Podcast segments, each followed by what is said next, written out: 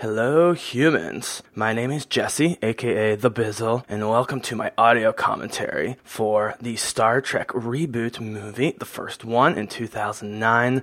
I'm going to get to the countdown in just a minute, just a couple intro here about the movie. This Star Trek film, which was openly a reboot, came out in 2009. Directed and produced by JJ Abrams, a guy who I've always respected, but never really watched a lot of his stuff, and became a huge fan of his just from this movie, basically. And on top of that, the way that he integrated so many Star Wars elements into a Star Trek movie, from an adventure, fast-paced, crazy camera stuff, all that sort of goodness, has given me, and continues to give me, great hope and confidence that the new Star Wars movie that JJ is directing is going to be amazing, or at least very, very good and entertaining, because he gets the aesthetic. He's the best at special effects in the world. As far as I can tell, this 2009 movie still looks better than a lot of movies today from a CGI standpoint, including parts of most of the Marvel movies. I guess Joss Whedon with Age of Ultron, which, you know, I think is probably the best Marvel movie. Most people would disagree with me. They'd say the original Avengers or Winter Soldier, both of which I love. But until Age of Ultron,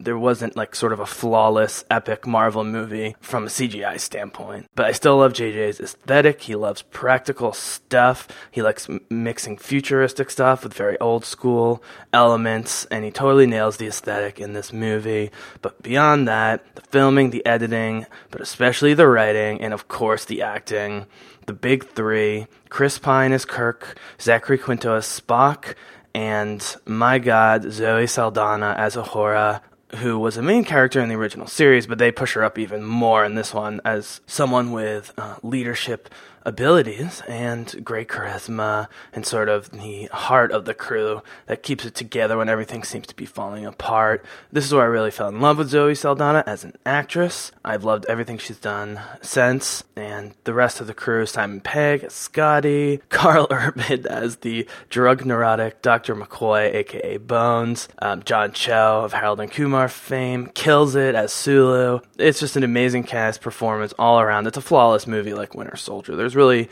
no shot or line that I would change, and any inconsistencies in sort of the logistics of the plot, which I will get to, don't bother me at all because there's always great character payoffs. So I don't want to talk too much. I got a lot of commentary in here. This was great. The follow-up Into Darkness from 2013 was very disappointing, especially because it was also by JJ. I speculate it was because JJ was already thinking about Star Wars, which is what he's always wanted to do. He took the Star Trek project, and so I wonder if he half-assed the second one, just a weak script. Who knows? Who cares? I think the third one is going to be great, even though JJ is not directly involved. But even if it's not, this first one stands alone as, you know, one of the best, if not the best, Star Trek movies. It's hard to compare because the action is so fast, the technobabble is very much reduced, and even as someone who was a hardcore Star Trek fan and a huge Star Trek nerd growing up, I was totally cool with making this movie a Star Trek, Star Wars hybrid, but where you preserve the heart of the universe and the characters. And so I love this movie. I didn't coin this, but I agree that this is the best Star Wars movie since Return of the Jedi. I'm pretty sure Episode 7 coming out the end of the year will be the best Star Wars movie since this movie, and is an actual Star Wars movie. So I hope you enjoy it. It's time to cue things up, go through my little speech here. You're going to want to go to 0 hours, 0 minutes, 0 seconds. I'm going to count it down. You're going to want to hit play when I say go. I like to, well, you should definitely have subtitles on. I like to put a little ambient sound in the background. You can hear just a little of the music and a tiny bit of the dialogue and sound during my very brief silences and pauses. I pretty much talk straight through this one. But the music is fantastic, as is the sound design, so you might want a little ambient sound. So I'll give you a second here, or you can pause it, to queue up your DVD, Blu-ray, digital file, Amazon, Netflix, whatever. And I'm going to go ahead and count it down, so get ready for the countdown. When I say go, you hit play, and hopefully it'll line up pretty good. All right, here we go. 3, 2, 1, go. All right, here we go in the commentary for Star Trek. I normally refer to this as the Star Trek reboot, 2009. Great music in the beginning. So I was skeptical of this coming in, because I knew it was going to be more of like an action-adventure Star Wars type movie. just knowing JJ Abrams, everything coming into it, you know, by 2009, the internet was full of enough rumors and information I knew what to expect. But since the last two Star Trek movies of Star Trek Next Generation cast, Insurrection and Nemesis, the music with the Bad Robot is just classic. This is so great. This made me love Bad Robot forever, even though I've not really seen a lot of J.J. Abrams stuff. Okay, so I'm going to praise this movie a lot and talk about the bigger implications, but for right now, we just need to pay attention to this first scene, because this scene is the mission statement of the movie. And I was hoping of the franchise, maybe we'll get to that later. The USS Kelvin just looks amazing. I mean, I've never seen Star Trek look this good. The single engine there, not the dual engines of the various Enterprise ships. This is an earlier time. If you are a Star Trek nerd like me, you know what the Kelvin is.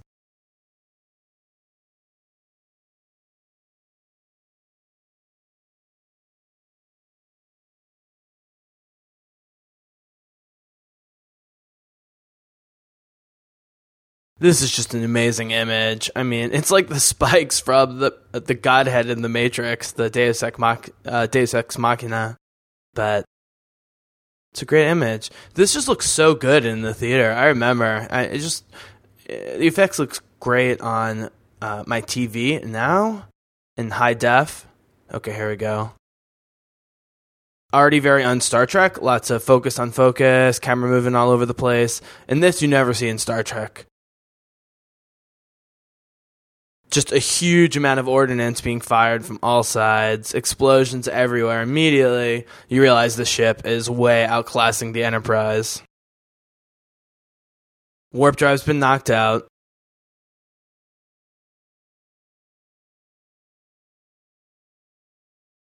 They're trying desperately to survive here. So you have no idea what's going on.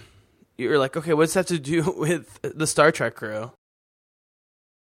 This is great. You got to kill someone early. This doesn't happen enough. It's not that I want people to die, but you got to create the stakes, and that's what space would be like. I'm not sure that's ever happened in a Star Trek property in, you know, thousands of episodes and a dozen movies.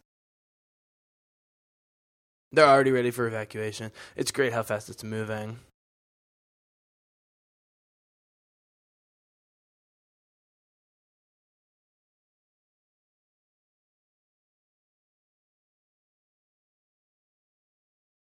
Unwise is a very Vulcan term. We know that the Romulans and the Vulcans are related. If you've watched any of the shows, they don't talk about it much here, unfortunately. Okay, here we go. Okay, that's Thor right there, people. You might not recognize Chris Hemsworth. He's very young. He's ripped. He is not Thor. And he's talking in a great American accent, which is so hard to pull off. You're captain now, Mr. Kirk. We'll see that again later. So you hear Mr. Kirk. You're like, okay, we know Chris Pine is Captain Kirk, so who the hell is this guy? But again, if you're a Star Trek nerd, you'll know that that is Kirk's father.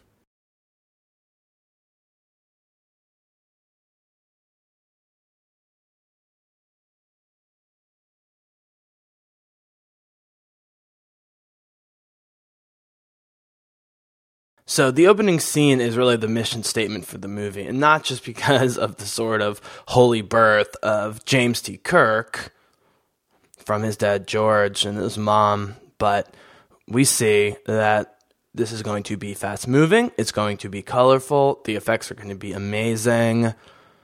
Really the antithesis of everything that sort of old school Star Trek was about. And I'm including, you know, Star Trek The Next Generation and Deep Space Nine and so forth. I love the sort of radiation plastic door they have there. You immediately like this captain. He's bold. He's fairly fearless. I love that they're monitoring his heart rate. Even in the furthest future, version of Star Trek that we know. You never see anything like monitoring the heart rate, but it works well within the movie. This is a great design, color scheme-wise, definitely taking from the blues and greens of the Romulans in Star Trek The Next Generation, where their ships and people look amazing. They don't go for the full forehead prosthetic. They opt for tattoos. They do have curved ears, although they're differently curved than the Vulcans, who are their cousins. Neither side knows what's going on right now. The Romulans don't realize they're in the wrong time. And obviously the captain has no clue.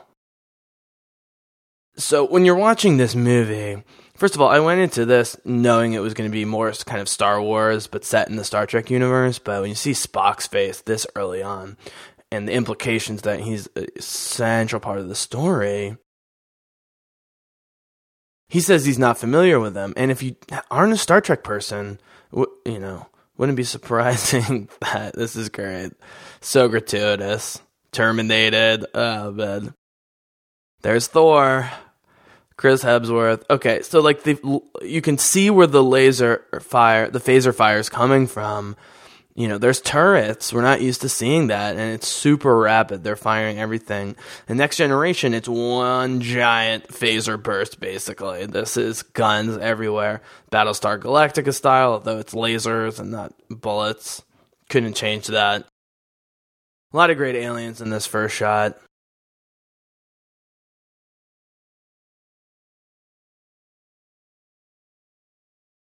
Very industrial looking, really the opposite of the clean, smooth, polished, sterile look of most Star Trek ships.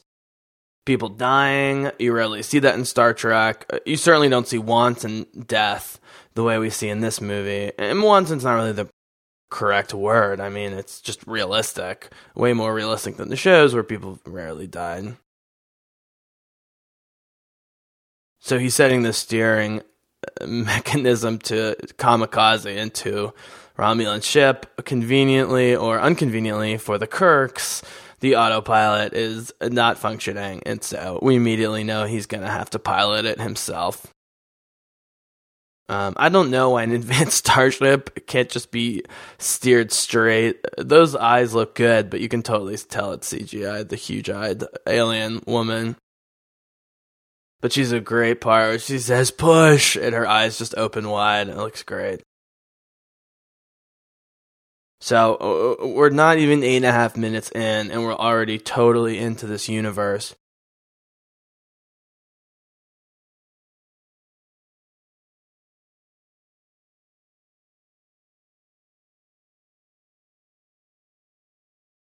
And this is so heartbreaking, and we don't see these characters again except by reference in the future when Jim Kirk, who's just about to be born, grows up. But their chemistry is amazing. I don't even know if they appeared on the same soundstage ever. Here we go. Now, huge eyes. And the scream with the sad horn music in the background. Now it goes to silence. The agony of birth, but also the impending death of her husband, George, who you immediately buy as heroic, and it's because it's Chris Hemsworth, who you immediately buy as heroic in Thor. Thor, of course, more difficult because he's the lead in numerous movies, but also because, you know, Thor's not as smart as this guy, though he's way more powerful. Chris Hemsworth has to be good-looking, heroic, not the most intelligent guy, and still lovable. But in this 10 minutes or so, you're so with this guy. But it's important because even though you don't see George Kirk again, his son... oh, God, this is so heartbreaking. And I love that he hits the warp engine. You know, realistically, it should have already crashed into the ship, but it looks so good, the single warp engine. Gotta have the countdown clock, as I mentioned, in every sci-fi suspense scene.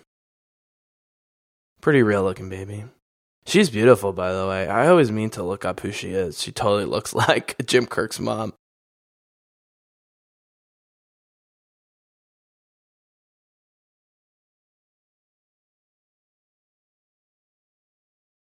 I mean, you know, it doesn't want, you don't want to go out this way, but protecting your wife, getting to talk to her one last time and hear your baby.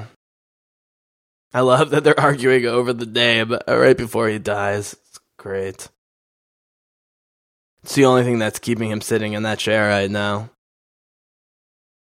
I like that they say Jim and not James. So we know what Jim is short for. This is just beautiful.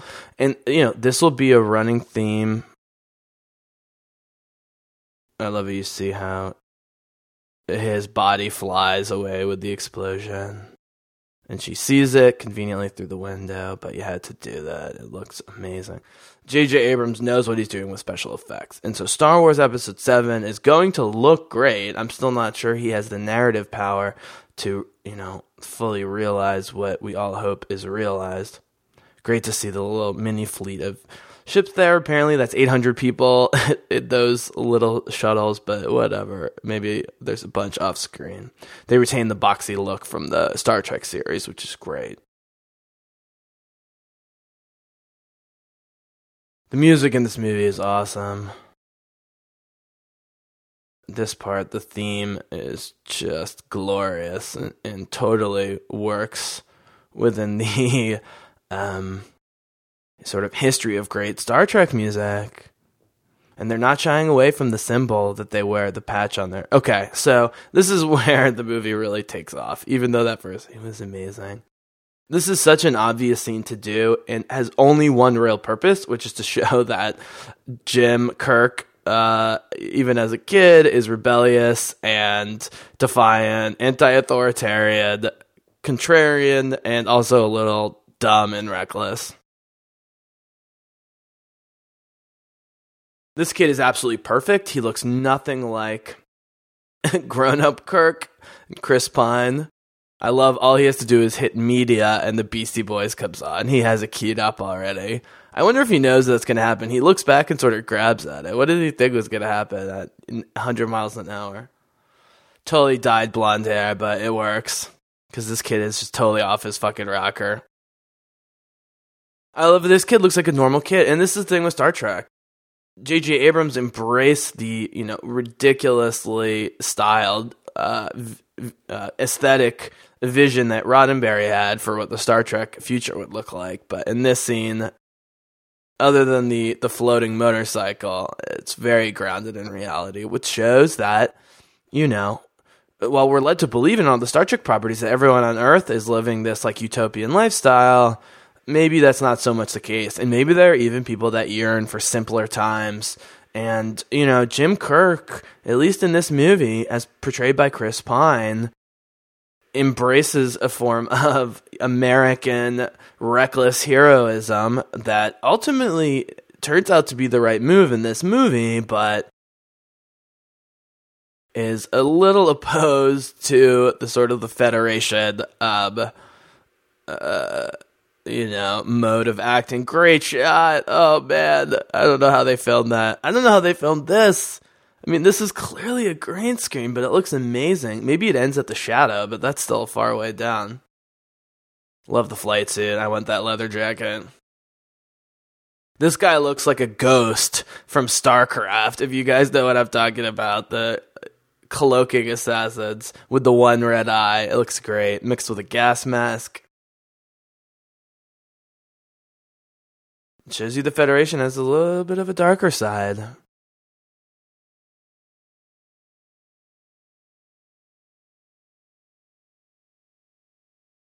Now right to Vulcan. So, you know, in this movie, as in the series, in the Star Trek movies from the original cast, it ultimately comes down to Spock and Kirk and their opposing personalities. Logic versus emotion, rationality versus feeling, and they make a great team, and this movie is all about how they make that great team. This is great. I mean, while Kirk is driving cars off cliffs, Spock is talking about morally praiseworthy versus morally obligatory, which, by the way, is very Western philosophical. So you see how brilliant he is already.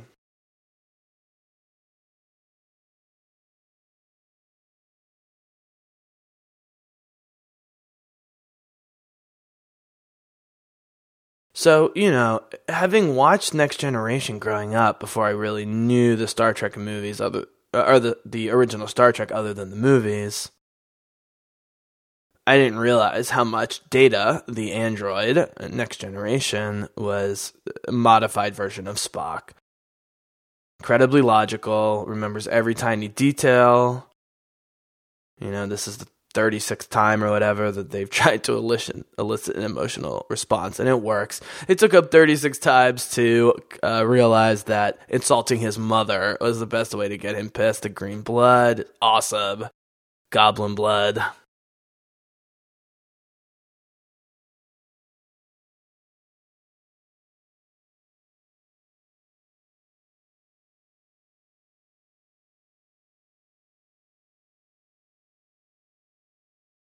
This is a great notion that actually Vulcans were forced to create this emotionless society or training process because their emotions were actually less in control than ours, which is hard to believe.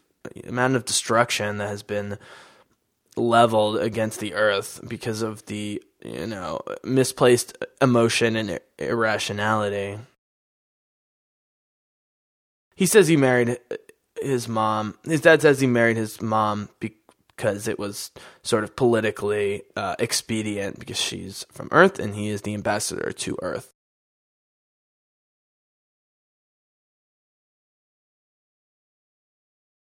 Now, he tells Spock, who's now, there's a time jump here, but they don't have to announce it. We just know. I know a writer is awesome, and this role absolutely kills it. Miss having her around in the movies. But even though in his dad's speech, he says you can choose the human way or the Vulcan way, basically, he's really saying you should choose the Vulcan way, especially in light of these recent events where you lost your temper. His discomfort is so human. There's no logical reason why Mother fixing his shirt should cause him such discomfort. Or it's just nervousness about what's happening, I guess. Personal query. Again, something Data would say.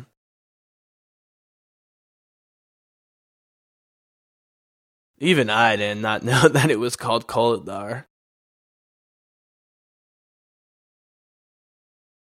Yeah, he feels like he's hurting her feelings. She's way past that. She's married to Vulcan. She lives in Vulcan. I don't know how she makes it around. If everyone hates humans so much on Vulcan, it must be a tough life. Maybe that's why she's wearing robes.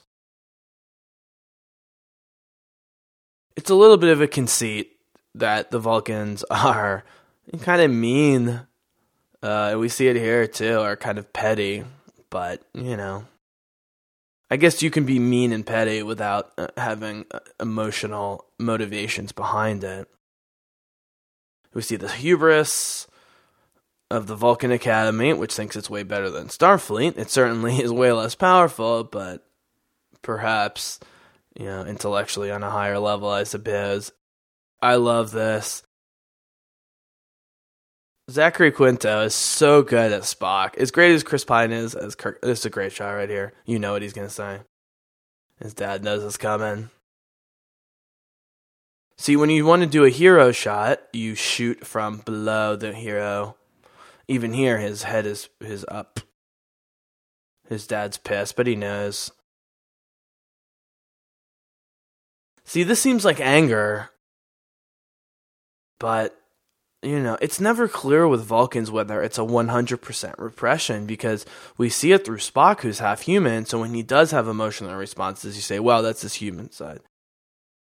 I love how they start playing the funk music while still on Spock and Vulcan. It's great. That little 2-second overlap with the American music and the Vulcan Academy, just how, okay. So this is where I fell in love with Zoe Saldana, and she's neck and neck with Scarlett Johansson for me. Actually, I'm really more of a Zoe guy at this point because just following her on social media, reading articles and seeing interviews, she's super smart, politically active. She is Uhura. I mean, she's playing herself here. She's perky. She's full of love and energy. But look, just look at that. I mean, just stunning. And Kirk is already wasted. her shots on her. This is great. See, unlike a lot of super hot girls who are just mean, if you try and flirt with them, no offense, hot girls, I actually have a lot of very attractive female friends, but they are awesome, unique people. But, you know, you meet a hot girl at the bar or a cute girl, and so they'll just be nasty if you try and pull this stuff. And yes, he's smooth in making her laugh, but, you know, she's kind of sweetly trying to tell him to fuck off. Here we go. She assumes he's a hick, which he is, but he's also super smart. And this is important. This is important to establish that he knows important, you know, heady stuff, even though he's not in Starfleet. I love it. I don't only have sex with farm animals. All right, and now this is establishing the temper and just aggressive desire for fighting that defines Jim Kirk.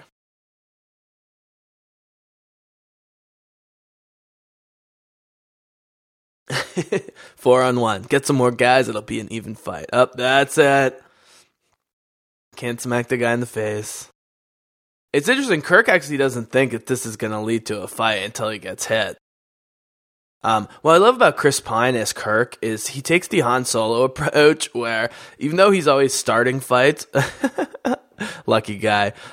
Even though you know he's not always starting the fights, he's sort of always looking for a fight. And he's fearless, but he has a look on his face like, I know I'm going to get my ass kicked, and there's above average chance I'm going to lose this battle, but I'm still going to fight it. Harrison Ford does that great in the Star Wars movies, but especially in Indiana Jones. Some great blood, PG-13 or not.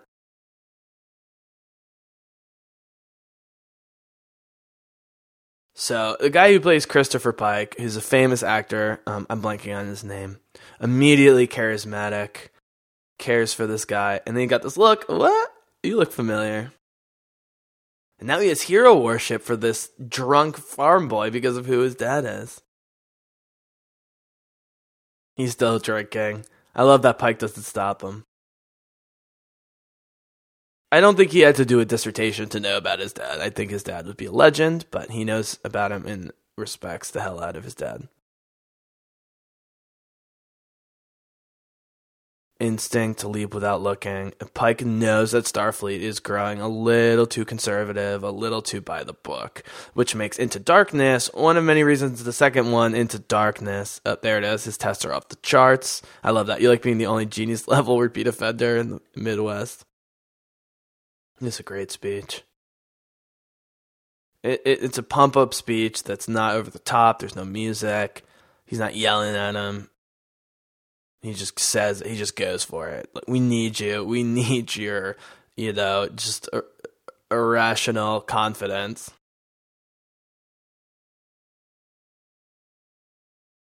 I like that you can get a ship in 8 if you're, you know, that brilliant and that great of a leader. He knows he's brilliant, and he knows that he has leadership qualities because of his dad. You can see it right here, even though he's covered in blood for acting like a lunatic. Pike really comes down on Kirk for the very qualities that he professes to like about him in the second movie, Into Darkness, and is one of the many reasons that movie was not very good, unfortunately. Saved 800 lives in 12 minutes, including your mother's and yours. Talking about his dad. I dare you to do better. They use that in the trailers, you know, but oh, look at that shot. Abrams really knows what he's doing with the camera. He sells that scene. It's very understated, but it's really powerful. It'd be so easy for that scene not to work and for Kirk not to just, he probably stays up all night, just sobers up, and then rides there to the shipyard in the morning. But it would have been very easy for him to, that transition to be, you know, not believable. Great shots of Iowa, where my dad is from. I always make fun of him for cornfields.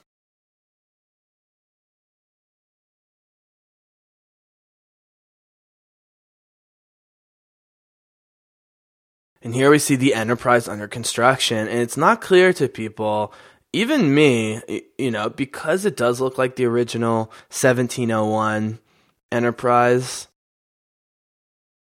from the original series. It's different enough, and being half-built, but it's clearly the Enterprise. And he falls in love with it before it's even finished, before he even knows what the future holds for him in that area.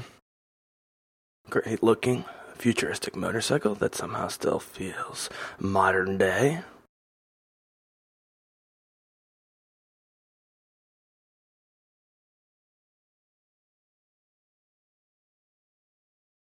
It's like Jerry Seinfeld with the smelly car. Throw the keys to the homeless guy. The smell's so bad he can't even force himself to take it, being homeless. I love the goofy style. The goofy smile on Chris Pine's face. And, you know, he's immediately excited about a new adventure. He has no fucking clue what he's getting into. Oh, yeah. Yeah, those guys he got in the fight with, we're going to see them again. They'll get minor temporary revenge on him later in the movie, and then they have to serve him as captain. Yep, real seatbelts. Oh man, Zoe Saldana, she just conveys so much with the tiniest looks. Okay, so I already love Karl Urban before this, because his portrayal of Eobur in Lord of the Rings is just so glorious. He's this like perfect warrior knight that still comes off as three-dimensional. He's badass, but he's honorable and disciplined. He saves the day, really, in both of the final two movies. I may throw up on you. Yeah, I think these things are pretty safe. And, Bones is a great character in the original Star Trek. He's an alcoholic, super neurotic doctor that doesn't seem like he could become a doctor or have the mentality for it or stability. And, you know, Karl Urban in this scene sells the character completely. The seeds of their friendship, which is another very important part of Star Trek. Yes, he and Spock were a great duo as professionally, but his best friend was Bones. And for basically, Urban is playing the exact opposite role of Eomer. He was so upright, he was so in control.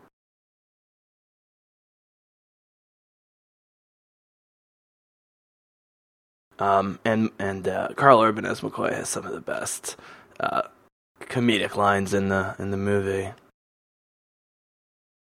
3 years later. So the timetable on all this stuff took me a little bit to get a hold of. So 3 years later, this is not 3 years later from when we first saw the ship at the beginning of the movie. It's 3 years from the scene we just saw of Kirk, you know, going up to the academy or whatever. Eric Bana, not a huge fan off or always, but his little just facial contortions here sells the rage. Look at that without having to say anything. I really liked what they did with the Romulans. Got to keep the pointed ears, but they use tattoos on the face instead of makeup, which is good to distinguishing them from the Klingons. Although there's a little bit on the forehead there, but they look slightly less alien, slightly more Vulcan, which is very important in this movie because of the destruction of Vulcan. Right, so the elaborate plan is to not only destroy Vulcan, but to force future Spock, who's coming through here on one of the coolest starship designs I ever. Oh man, the spinning warp engine's so cool. He might be going like warp 20, which has never existed before, because future Spock is coming from a future that's even well beyond Next Generation and Deep Space Nine in those movies, from a timetable standpoint, so you can imagine the technology jump. Oh man. Okay, so this for me, as great as so many of the scenes have been, and I've been praising them, this is where the movie takes off, because we see really the bulk, or at least the bulk of sort of the top 4 or 5 characters working together already at the academy. You know, there's some coincidental nature to it, but that's the whole point. That's how these various different people come together. And so, you know, Kirk as a lusty, nymphomaniac or whatever, is hinted at with William Shatner. And he's definitely a ladies' man in the old Star Trek, but they really go for it here. The green is great. I think Gamora is green, ironically played by Zoe Saldana, who we're about to see again, luckily. She's green as Gamora in Guardians of the Galaxy. They're both practical makeup. I think they both look good. I think Gamora looks a little bit better. You don't really think about the paint on Zoe, whereas you're definitely thinking about the paint on this particular character, who's very perky. And you know, it's implied that they've been hooking up for a while, but you know, now they're going to make it seem like it's just another guy, which is, you know, typical Kirk, who slept with tons of women, gets upset that she slept with tons of men. Oh, here we go, Zoe Saldana in lingerie. And the thing is, Zoe's so beautiful, and one of the reasons I said I'm more a Zoe guy than a Scarlet guy is because, you know, it's less distracting than Scarlet. Sometimes you just can't help being ridiculously sexy. Oh, I love that. Zoe just totally screwing with him here, because this is a total simulation. They don't even try and sell that they're at a real starship. But the transition from the last scene in her dorm room to this is great. And, you know, he's done this numerous times, as he said, and they're hinting, you know, very strongly already that he's figured something out, because no one's beaten this test. That's the whole point. The Kobayashi Maru is from the Star Trek movies, maybe even earlier, and Spock will explain why it's meant to be an unwinnable test later. But Kirk's approach to winning this, while it's cheating in a way, he points out the whole thing's a cheat, or at least it's rigged.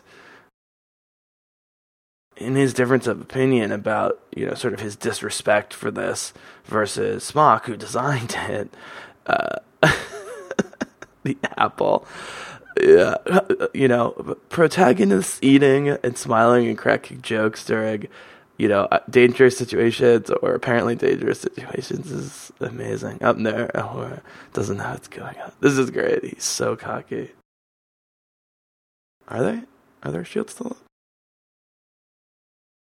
I just boosted the sound a little bit. Let's not waste ammunition. That's the thing. He doesn't just beat it. He humiliates Spock by making it look so easy. The editing in this movie is so great. I don't know what happened in Into Darkness. I wonder if his being courted to do Star Wars distracted him, or whether there was just a weak script. It was such a noticeable drop-off from this movie. And while I'm not a big fan of JJ, I've always respected him, and he nailed this. I'm a fan of his just from this movie. It was just disappointing. I'm worried about the third. Right, so now we got Spock and Kirk a few feet from each other. Tyler Perry's coming up here. He loves cameos in, like, sci-fi movies. He was in Guardians of the Galaxy as well, I believe, as one of the pilots. Right, so this is the whole ethics thing. Starfleet has their own code. Really, the second movie got derailed almost immediately because they tried to bring in the Prime Directive, which is an interesting notion from the original series and very often used in Next Generation, which says, you know, we don't interfere with inferior technologically inferior cultures, no matter what. You know, but Kirk saves the planet, but they only can save the planet by revealing themselves. So what was he supposed to do? Allow the extinction? And so in this movie, they really get the ethical debate right.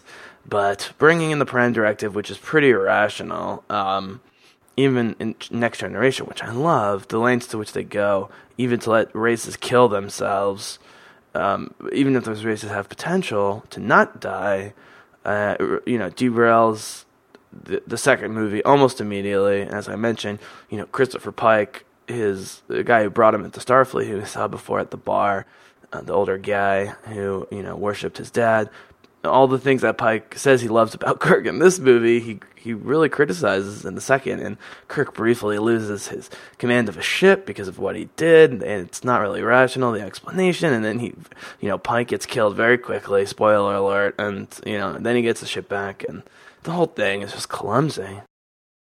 You know, this is one of those movies like Winter Soldier where, you know, it hits on every shot, every line.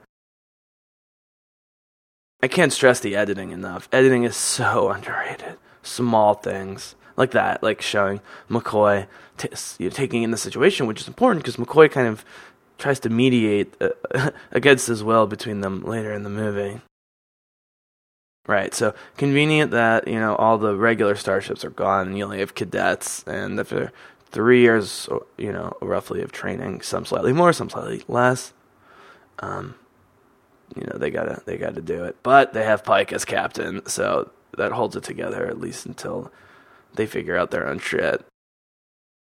But you had to do it because, they're rebooting the whole series, and so you need the origin stories, which we get in all sci-fi, fantasy, and comic book movies.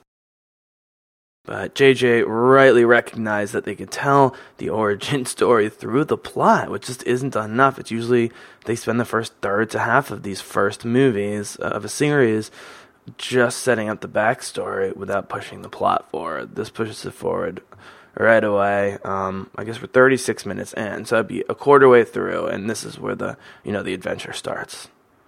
But we're already invested in these characters, or I am, at least in the four that we spent time with. Yeah, he's humbled. He's truly humbled. I love how Pine plays that. He's not angry. He knows he screwed up. Even if he was right to question Spock's program and fuck with it. Oh, this is great. McCoy can't leave him behind. Even if Pine, in my opinion, was right from sort of an ethical standpoint, with Kirk beating the Kobayashi Maru, he really looked humbled back there. And, even if he was right, he maybe shouldn't have done it for this very reason, which he couldn't have seen coming. Okay, so earlier, McCoy, who's called Bones, but Bones is never explained in any of the Star Trek properties. Somehow it took until 2009 for Karl Urban, a.k.a. Aomer, a.k.a. Dr. McCoy. He comes up with the Bones thing. He says, my divorced wife left me with nothing but my bones. He came up with that. I've seen the commentary. I mean, what a huge character point comes from the actors, and that's why you need actors like this. Zoe Saldana owns every role she's in. Chris Pine and Quinto, at least in these movies, own the roles. So there's a running gag of him just pumping them full of meds, which... I like that it's painful, because by the Next Generation, technologically, they have little, synthetic shots, vaccines, or whatever that don't hurt. But you do hear that whooshing noise, but they don't hurt. I like that these hurt. And, McCoy's constantly trying to find a cocktail that keeps him alive, and, but he's sick enough from a visual standpoint, looks here, to convince people to let him stay as his patient. Pine does a great job of looking in pain and suffering. Really, lead characters in these kind of movies, you need that quality. I think Chris Pratt has that. I hope they explore that more in Galaxy. He uses the gun so much. Chris Pratt is Star-Lord. Peter Quill. He uses the gun so much, he doesn't have a ton of hand-to-hand combat. I think when you have a cocky, leader of a team in these movies, they gotta fight and get their ass kicked a lot. You're not gonna root for a guy who always wins. You root for the guy with the heart to stay in a fight even when he's outnumbered and outmatched. Okay, this is an amazing shot of the shipyards. Battlestar does this a little bit in their movie Razor. This is the best-looking shipyard ever. And the hidden reveal, that took so much thinking and time and creativity and previs and all sorts of stuff to figure out how a huge starship can appear out of nowhere. And it is beautiful. It's thicker, so compared to the Enterprise, which is a little bit more sleeker and thin in the original series. And even in Next Generation, I like that. It's a little bit more bulky. Yeah, coming in through the butt. I think in Next Generation, at least, the shuttle bay is at the front of the ship, I believe.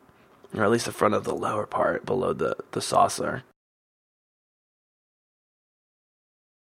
I feel like I'm leaking. I never caught that before. So the pointy-eared bastard thing, another Lord of the Rings connection. Gimli the dwarf, who claims to hate elves, but is, quickly falls in bromance with Legolas, but he's always, making pointy-eared jokes or racial remarks.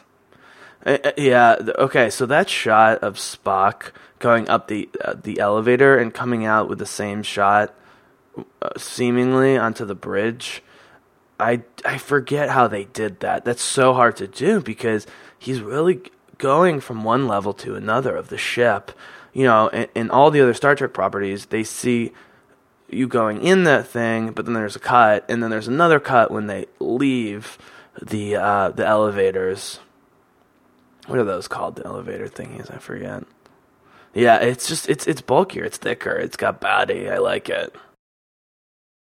This is awesome. Always great seeing a million ships warp at the same time. I think they did this with the Wolf 359 battle against the Borg, either in one of the movies or Deep Space Nine. Yeah, this is great. This is so that he goes hyperspace. This is how ships go into hyperspace in Star Wars. And JJ was always open from the beginning that he wanted to do Star Wars. And so he took the Star Trek job, having not grown up on Star Trek. And you can tell he forces some of the Star Trek isms, though he didn't write it, I don't believe, so the writers, I assume, are more familiar. But you still have to implement it as a director. And there is Harold from Harold and Kumar. Gotta love it. He's great in this as Sulu. I never thought he was a great actor. He's very funny. Oh, that eggle and the look at Pike's face. It's just like a little kid. Let's punch it. Brand new toy. He thinks they're going for a joyride.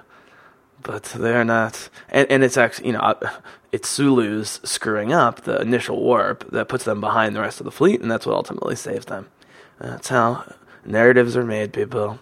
Here comes another painful ejection. So much more interesting. I get why they don't do it in the show, but in the movie, you got to make it painful. So anyway, when the ships jump or go into warp, it looks like hyperspace from Star Wars more than going into warp from the shows. It's similar in terms of the sort of light refraction or whatever. This is great. This guy is part Russian. This actor, I can't remember his name. He's really good, young actor. The Victor, I can't say V. You know, you have all these aliens with alien languages, but they can't interpret a Russian accent. So, you know, I'm assuming everyone listening to this is a Star Trek fan, but one of the things that made the original series brilliant was that it was multiracial, it was multinational. You had people from all over the world, different colors. You had Uhura, the first major black woman, who, was obviously a big deal to have a black woman on network television in that kind of role. Uhura, that is the original Uhura, I think passed away recently, sadly. But having Chekhov there as a Russian, and they never comment on the Cold War, but this was right in the heart of the Cold War. It was a very, strong political statement by Roddenberry about coexistence and his opposition to everything behind the Cold War. And the Starfleet really reflects an imperial civilization that really operates differently from the mutually assured destruction of civilizations that we live among, and that were so prominent, obviously, in the Cold War between the Soviet Russians and the Americans. So the whole lightning storm thing, that writing's a little sloppy.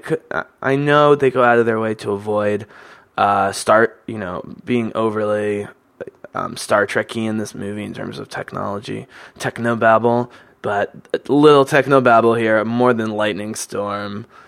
Just the fact that there couldn't be any kind of other lightning storms that would be unrelated to what happened to his dad, and that Pike, who studied his dad closely, wouldn't pick up on this. But it doesn't matter because the character stuff is so great, and this was Uhura has pretended to dislike him, but really has liked Kirk from the beginning, just from a friendship standpoint. And that's where you see her character is so sweet, and that, she'll make jokes about him, and she'll run him down sarcastically, but when the shit hits the fan, she's in.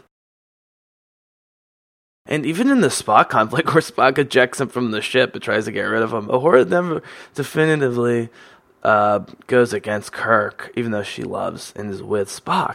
Another thing I love is their relationship. Oh, man. We'll get to that. So, this is like the Borg. You have one giant ship that's way more technologically enhanced that can take on a whole fleet of ships that are also advanced, but not level. Oh, I love these panning shots around the bridge. So part of the problem with the shows, and this was because of budget, was that everything was shot from the front, and everyone was looking forward on the bridge. And then they'd move, they'd flip back, and you'd see them looking at a view screen, which is just a green screen, talking to Romulan or Klingon or something. They still look forward in this movie in terms of the bridge, in terms of all facing mostly in the same direction. They don't go to Battlestar route, which was so cool, hard to do, but they just nailed how to do it, so it didn't take too much time, which was to make the CIC, which was basically the bridge of Battlestar, though it doesn't have a view screen or anything like that. It's more like a submarine. It's in the middle of the ship. It's getting all its stuff via computers and computer screens. They made it very three-dimensional. There's a fully 360 set, I believe. But they do make this one just because of the filming and the way the actors face each other. You get so many more angles from the bridge. Oh, man. Zoe Saldana right there. That's a classic shot. Yeah, and it's important to establish her as one of the smartest. She's basically the second smartest person on the ship after Spock. Although she has skills that he doesn't have, you know. And I missed earlier when she pouts to Spock. You know, Spock was trying not to play favorites, so didn't put her on the Enterprise with him in order not to play favorites. And she goes, "No, I'm on the Enterprise." And he goes, "No, I must have made a mistake. I guess you are on the Enterprise." And she just smiles and said, "You know, she got her way. That's what happens." You know, you gotta, hey, if you're with Uhura, you're with Zoe Saldana, you gotta let her get her way sometimes, especially something like being with her on the same ship.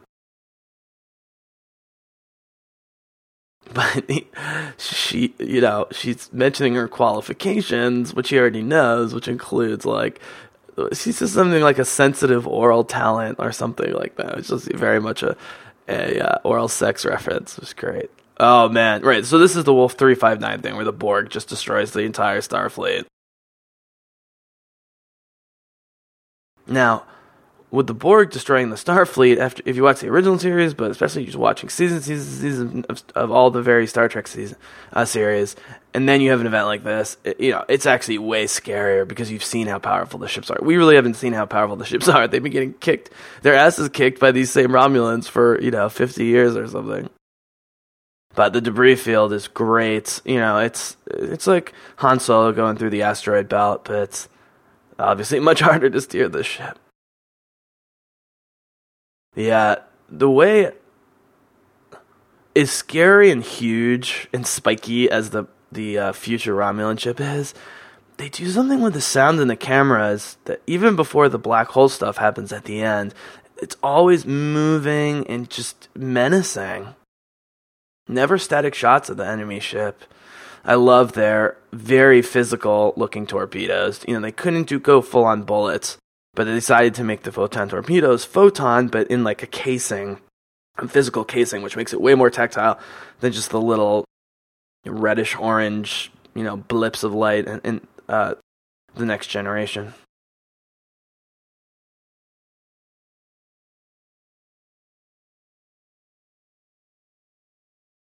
I mean, this guy's like Ronan, totally one-dimensional villain.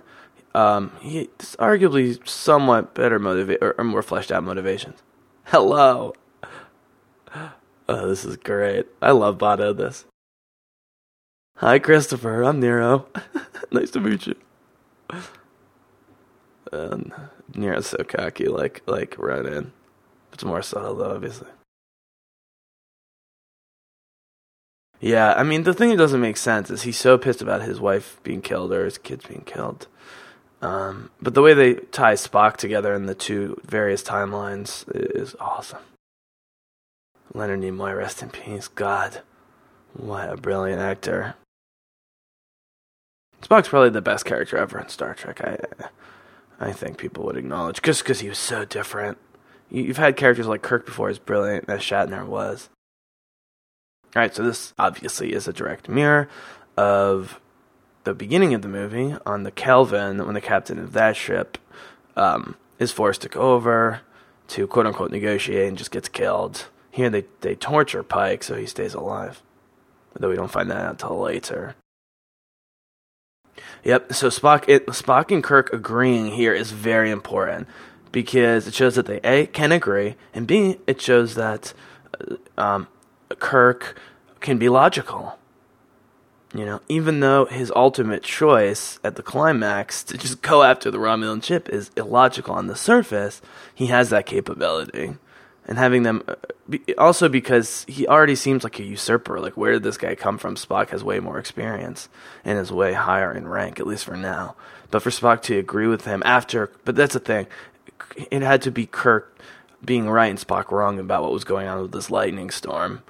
And then it's the beginning of respect for Kirk's perceptiveness, if not intellect, by Spock. I like the sidekick. He's great. He's from other stuff. He looks so familiar. Okay, so this red ball of goo makes no sense, because if they need just a tiny drop to create a massive singularity or black hole or whatever, I mean, that huge ball of the red matter, as they call it, another thing that they should have gone a little more technobabble. I mean, I get why hardcore fans were dissatisfied with this. They tried so hard to cut the technobabble in some places, and then they used it in other places where it's less necessary. Doing something cooler than red matter and a big red ball. But the visual is expertly executed, and it is a cool idea, that one drop, that's so powerful. You could basically swallow a solar system with the whole ball, one would think. Just to backtrack, notion that Spock is already a first officer while Kirk is still a cadet is sold so subtly, you almost don't notice it till he mentions it openly here. That, right, I'm not the captain, you are? Right. I wonder if that got written in the annals of, George Kirk's death and what happened with the Kelvin. He's just copying the line, or it's just, convenient writing to mirror the earlier scene. It's probably the latter, but I'm totally fine with that kind of stuff. In fact, I encourage that kind of stuff. Mirror stuff. The Matrix is all mirroring. It's all callbacks. I don't care if it's heavy-handed at times. You got to do it. Right, so to conveniently kill the actual doctor on board. This is great. Right, this is great. McCoy's not like, okay, cool, I'm number one now, or great, sounds good. He says, yeah, tell me something I don't know. He's already thinking about how to save that situation, not what rank he is. So this guy you already know is going to die, but it's great because he's wearing a red suit, which is a callback to the red shirts. So the notion that the original Star Trek was, you had to have some people die. But you couldn't have any of the main characters die. So you had all these, low rank, guys who are just muscle come down to the planets, and then the planets end up being dangerous and they get killed, and they all had red shirts. And so red shirts has actually become a term for all epic sci-fi, fantasy, and other epic kind of movies for, cannon fodder, good guy cannon fodder, basically. But because that guy immediately sounds like just a total lunatic moron, It's a wink in the best sense.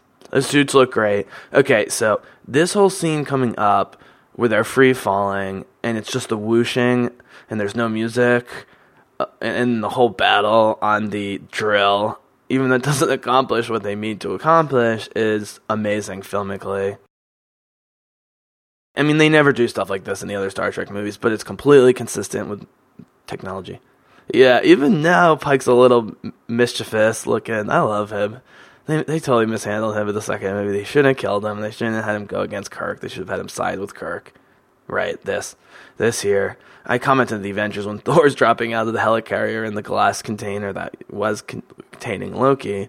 But it was a very JJ Abrams shot that shot was like this. So the red guy's already lower, so although he's not here. Yeah, that's a little inconsistency. On the screen, it showed the red shirt was below the other kids. Look at this. I mean, and this is why I think Star Wars Episode 7 is going to be at least very entertaining and fun to watch and well executed from a visual, filmic standpoint. Because J.J. Abrams. So this is 2009, but there have been numerous movies since this, including many of the Marvel movies that don't look as good. I mean, I love Guardians of the Galaxy. It's just not as visceral as this.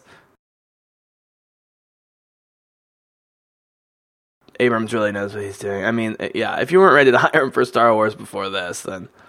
But considering how much he loves Star Wars and the fact that it's not the biggest budget ever, it's actually like $220 million, which is less than Age of Ultron and the Avatar movies. Yeah, this guy's a total lunatic. It's great. What does he think was going to happen? I love this brief misdirection. Oh, maybe he's going to make it. Can he hold on? Oh, the parachute. They just kill him. Never see that in Star Trek movies. So that's the other thing. I mean, we're going to see deaths in Star Wars. In the original Star Wars, like, there's a lot of implied deaths. We do see some pilots die and a couple Ewoks die, or an Ewok die. But, you know, because the stormtroopers aren't humanized, their deaths are made completely irrelevant, especially because they're bad guys. We're going to see stormtroopers, you know, the people behind the stormtroopers in the new movie. One of the main characters played by John Boyega is a black stormtrooper who, you know, it's pretty open that he becomes a good guy relatively early on, it seems like, in the new Star Wars movie. Okay, so this is all amazing. Anything where you can see the ground, I mean, it's just seamless. You really think they're on that trail. And this is where the real Star Wars adventure stuff comes in, the hand-to-hand combat, against all odds, people coming at... I mean, the fact that they came out of the drill with those little hinge doors is like Jabba the Hutt's thing. Jabba the Hutt's little, you know, hover carrier or whatever that Luke and company take down. Oh almost same fate as the red shirt.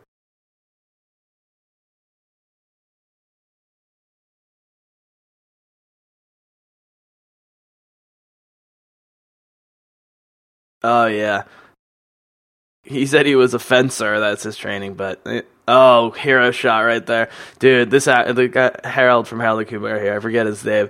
He must have been so pumped for that shot. Oh man, yeah, the stunt stuff is brilliant. You know, they're fighting with swords. You know, you had to have Kirk just getting pummeled with fists, and of course it's Sulu that saves him. Kirk actually doesn't take down anyone, as far as I could tell. Sulu takes down both of the guys. Right, this is, I never loved this device, the stepping on the hands. But it's worth it because the green screen shot, that doesn't look like a green screen. That looks like he's above Vulcan. It's totally seamless. What else was I I was praising the Lord of the Rings movies, which were well before this, which really, after the first Lord of the Rings movie, the green screen was almost unnoticeable in the ways that you still, you know, aren't done as well in movies 10 plus years after Lord of the Rings. It's like Sam killing the goblin in the Tower of Circe Ungol. You know, and he's killing a goblin here basically with the green blood in the ears. Oh man, it's great. That's the thing. I always loved the Romulans because they're like, and the Vulcans because they're like elves. And there's a lot of similarities actually between the elves and the Vulcans. And even the Romulans. They never make it fantasy, but, you know, they will fight hand-to-hand with weapons like we just saw. Klingons do, too. Yeah, also, Klingons were really mishandled in the second movie. You're so pumped when they end up on the Klingon homeworld, but then, you know, Khan, who was played brilliantly by Benedict Cumberbatch, it wasn't his fault, and he was great in the movie. He was the highlight by far. He, like, takes out all the Klingons, and that's it.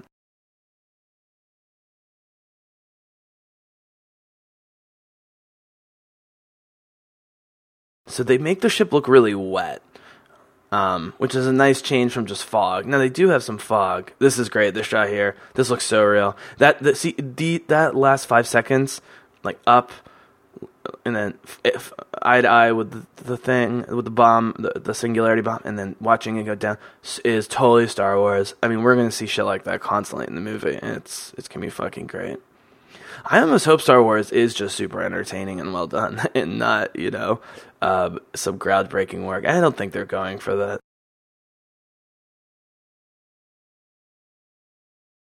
Yeah, I mean, talking about singularity is like the most science-y thing they say though, in the whole movie. Other than the transwarp, whatever, we'll see later with Scotty, which is way too convenient, but it's so well executed. And Simon Pegg as Scotty. Oh, I can't wait. I like how they hold off their relationship, but you know they really hold off the relationship. We know that there's something between them based on her, you know, basically demanding in a very girlfriend-esque way for her to get her way to be in the Enterprise, but you don't see the hugging and the kissing for a while, and it's very restrained, and actually they're developing relationship. Zachary Quinto and Zoe Saldana really sell their relationship, that a really, you know, even though she's not technically human, but a very human, natural, strong, but, you know, feminine, a person like her would be attracted to someone like Spock, especially when she could get through the exterior to his more human side in terms of emotions. And that's actually the conflict between them in second movies, that he's constantly willing to sacrifice his life for quote-unquote logical reasons, but, you know, it's selfish in a way because he's not thinking of her and the other people who love him. And so so Khan as the villain, played by Benedict Cumberbatch, and their relationship, her and Spock, are the two things that make Into Darkness, for me, rewatchable enough. Especially you just get over the plot points. It's like... you know, it's like Matrix Revolutions. You know, sometimes you just gotta watch it for the entertainment value, despite the flaws. This, I think, is not new to this movie. I think in the newer Star Trek properties like Next Generation, they've pulled shit like this. I could be wrong, or at least it's implied that you can beam while moving. But the way they slam is totally unrealistic because... It looks like they're coming from the top of the transporter, but I would get that the force of it, even if they're only a foot above the pad there, would break the glass, which is great. Oh, I love this. Watch what he does right here. They must have told him, write this, the crouching, get in combat readiness position, even while beaming. I mean, he's so on top of his game. But Kirk is forced to tear him down later because Spock is acting logically but not rationally, and we'll get to that later because I'm a big fan that logic and rationality are not the same thing, even though they do overlap sometimes. Okay, so the cave thing here looks beautiful, and so sort of the weirdness of his mom being there, who seemed to be sidelined in their society, but she's in with the High Council, and that they all managed to get there so quickly because of the, you know, and they're communing to their gods and don't really know what's going on. It's clunky from like a logistical standpoint or from a mechanical standpoint, you know, and the fact that she's the only one to fall off the cliff, she happens to be standing 2 feet below. They kill just enough of them so they can fit on like the 5 or 6 pads of the teleporter. I mean, it's all just way too convenient, but because of the emotional arc and performance of Spock and his mom and dad, who, by the way, Winona Ryder as Spock's mom, I love. I wish they hadn't killed her. They have great chemistry. Right. Like, move back.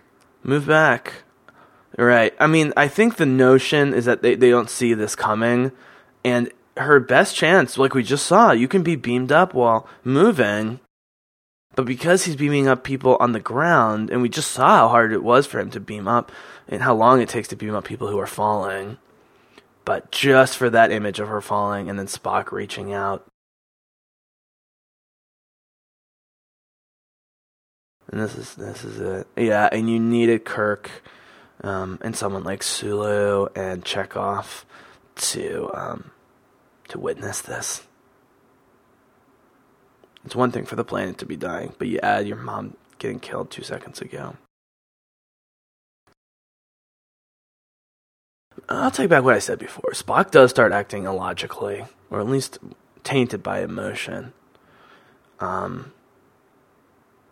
They try and sell that Kirk's choice at the end is a gut feeling to contrast with the cold logic of the Vulcans, but, you know, when we get there, we can debate that maybe it was actually more logical and that Spock doesn't sort of get his logic back until later, and ironically only gets it back because of his relationship with Kirk, who he sees as, you know, the opposite of reason, of logic, of, you know, dispassionate analysis, which he is, but... You know, the show really questions what logic means, and that's one of the many philosophical parts of the movie, of the Star Trek series. I really didn't watch the original series, and it's hard to watch now because the effects are so bad, and some of the writing cheesy, but I grew up on Next Generation. I also really like Deep Space Nine, but I have seen probably multiple times all of the 6 original Star Trek movies, meaning the 6 movies with the original cast that came out over like a 15-year period. The first 2 movies with the Next Generation cast were very good. The last 2, not so much. Here we go. This gives me chills every time. Ugh. Zoe Saldana just has chemistry with everyone. Right, God, she plays this perfectly. I know you want to talk. Look at that touch. That touch to the face. Why don't people do that more? It's the best. It's the most intimate thing you can do. And he doesn't do anything. Oh, there he goes. He lets himself go. For just a brief moment. No tears. Right, that's the thing. She goes straight to it. What do you need? This is the thing, and this is why they're also attracted to each other. Yes, they're very different, but they are can-do people. They're solutions-oriented, even in these horrible emotional situations. All right, I need everyone to continue performing admirably. And right here, with her hands often on the face, and her going, I wish you had given me more to do, but I understand, that you can't quantify your feeling right now. And this is it. This is the best place to seal their relationship. Exactly halfway through the movie.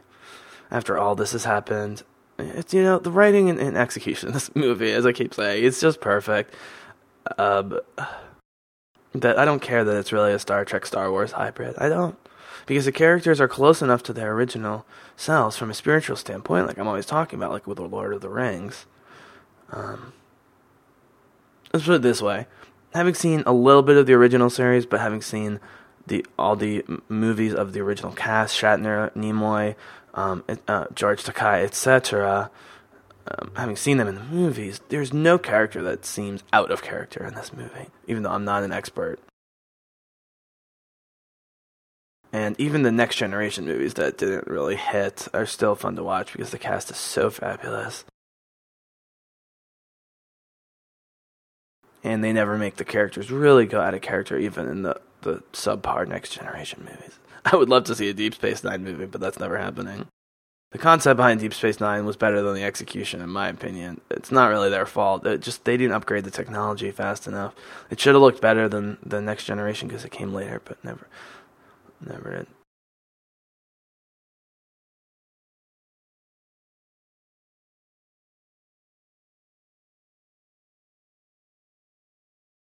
But Pike, other than just killing this role as an actor and his chemistry with Kirk and the rest of the cast, feels like an old-school Star Trek guy, at least from Next Generation. I mean, he really feels like a Star Trek, one of the elder captains, like Captain Picard, played amazingly by Patrick Stewart.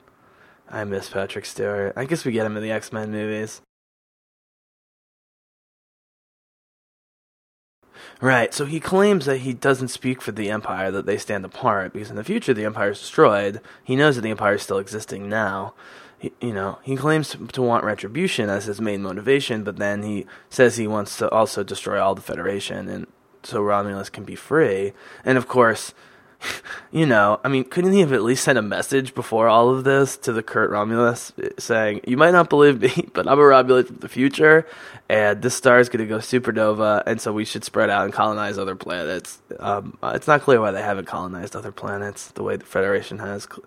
Klingons definitely have colonized other planets, although they don't talk about it much. So this is a direct callback to Wrath of Khan, which Star Trek Into Darkness, the second Star Trek reboot movie I've been talking about with Benedict Cumberbatch, he reprises the role of Khan with a bunch of twists, some work, some don't.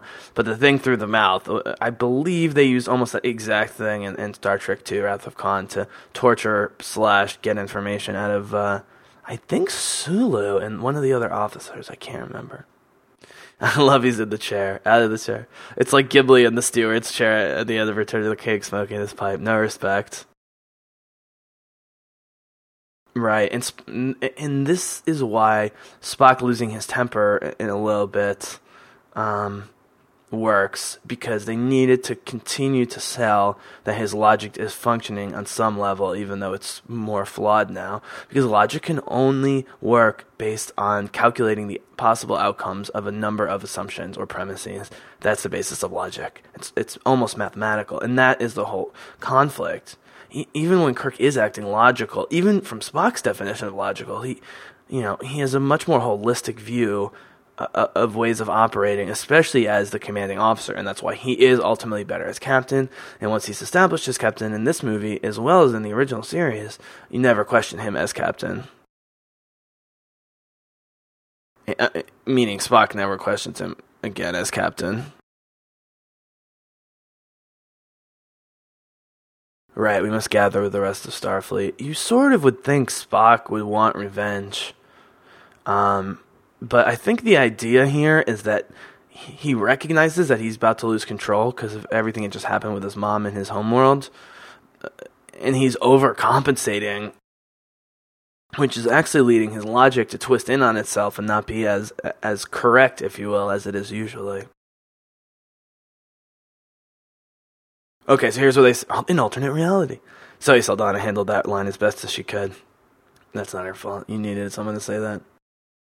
So this is the technobabble. I think the reason they were so overly restrained on technobabble the rest of the movie before and after this is because of this scene. But Kirk doesn't care about the time continuum stuff. And strategically, he's right not to think too hard about it. Now, he's forced to think about it later when he... meets future Spock, Leonard Nimoy Spock. Right, he's more angry about hunting him down, at least on the surface, than Spock is. And I think there's a part of Kirk that's angry on Spock's behalf. And here we go. The Vulcan death grip, whatever they call it. I love it. It immediately get him off the ship. Boop. Convenient that the planet is right there and that it's a nasty but survivable planet and that old Spock happens to be there. They kind of connect it by saying that's the moon where Nero wanted Spock to watch Vulcan be destroyed. And so again, the exact mechanics don't never add up, and he doesn't try to, and so that's why I think it works better. Do what works for the characters and the plot and the action and the entertainment value. Don't worry about total consistency. I think movies that try and be too consistent, they end up being more criticized at their inconsistencies. It's like Battlestar Galactica. The Battlestar Galactica, up until most of the third season, with the exception of a few episodes, really never deviated from its internal rules. Which was that it takes place in the past, they are human, they want to go to Earth to escape the Cylons, the robots that look like men and women trying to kill them as revenge for enslaving them. But the thing with Battlestar is the whole idea behind it with the creators and the writers, who many of them had military experience, was to make it feel like a military drama, not a sci-fi epic, even though it has obviously a lot of sci-fi epic elements. And so, for them, it was less about technobabble, because they openly avoided technobabble, because the creator of the new Battlestar Galactica, which is so amazing, Ron Moore, was a writer on Star Trek, The Next Generation, and Deep Space Nine, but because of his military background and being a creative dude who likes challenges, here comes the Star Wars Episode 1, where a big creature gets eaten by another bigger creature, which gets eaten by another big creature. The food chain. So, anyway, Ron Moore wanted to make the anti-Star Trek, which Battlestar certainly was in terms of violence and darkness and moral ambiguity and just really dark scenarios. And I think what happened was there were so many balls in the air in terms of both the characters and the mythos behind Battlestar that they spent way too much time, especially in the second half of the fourth and final season, trying to logically connect all these historical events. They should have just left it a mystery. And those episodes where it's just, various people on the Galactica, whether Cylon or human, who are at that point living together mostly peacefully, or at least there's a tense, non-aggression pact. They really wanted to please the fans, and they ended up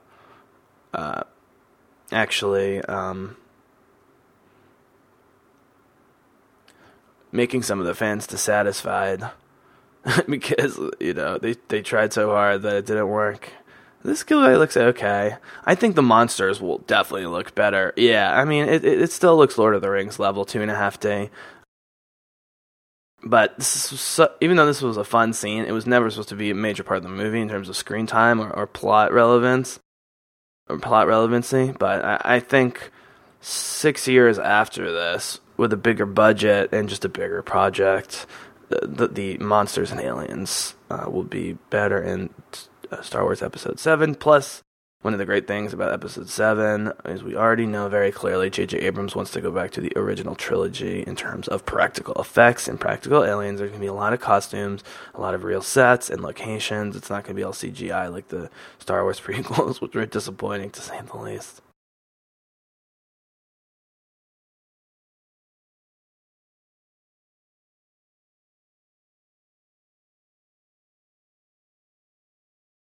William Shatner is an egomaniac, I think, which is probably part of the reason he hasn't appeared back in the Star Trek movies. Although he did play a key role in being dead and then being briefly reborn and then being dead again in the first movie of the Star Trek Next Generation crew, where he was in a Nexus time loop, basically, where they thought he'd been killed in a lightning storm-esque event.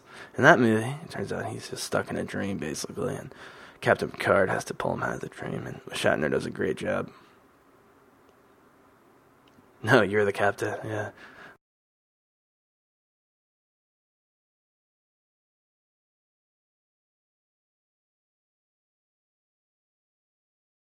I like that there's not a whole device here of Kirk being like, I don't believe you, give me some proof.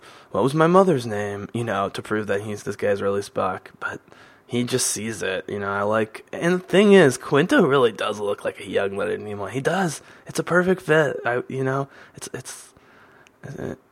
actually, little boy Spock from the beginning, who beats up the kids making fun of him, he also looks like Zachary Quinto. The only thing that doesn't match up is Kirk's younger self with the dyed blonde hair kid, but the kid's so great. So yeah, even Guardians of the Galaxy, it had a lot of cosmic effects, but it was often stills. There were space battles, but there was something sort of static about Guardians. It almost felt a little bit, I hate to say it, like the Star Wars prequels. It was way better done and way cooler and way more fun to watch because the characters and the writing were like, basically a 9 out of 10 for the most part, as opposed to the Star Wars prequels. It's a little too much color, and a little too static with the space stuff. I didn't mind with Guardians. And that was sort of the point. It's sort of supposed to look a little retro. J.J. Abrams wants very futuristic, but also very practical and old school mixed together. Joss Whedon has a similar aesthetic, I would say, for me personally, although J.J.'s probably a little bit wealthier.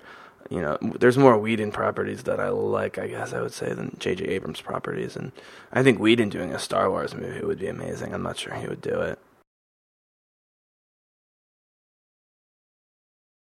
So this is actually scientifically sound in the sense of, because a black hole / wormhole is such a heavy gravity well, time passes way slower for people in those gravity wells than people outside. So, in their mind, they just went in one side of a wormhole and out the other, which was actually a really cool part of Deep Space Nine was, it's not that they introduced wormholes, but they introduced wormholes as a major part of the Star Trek universe, which allowed them to go way further out than they had before, bring in new alien races and stuff. Some worked better than others, but the wormhole stuff was fantastic. And so, it would be almost instantaneous. It wouldn't be this long twisting thing. I love he just drops to his knees.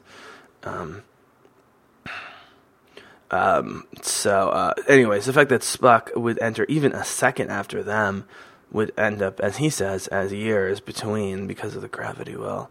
Because when Spock enters the gravity well, the other ship, the huge Romulan ship, is already on the other side. So they're back to relatively normal time from our perspective on Earth, because time is relative, but for Spock it would be passing slower, therefore a couple years would go by, and that's why they had to wait 26 years or whatever for Spock to come through, even though they entered the wormhole almost simultaneously.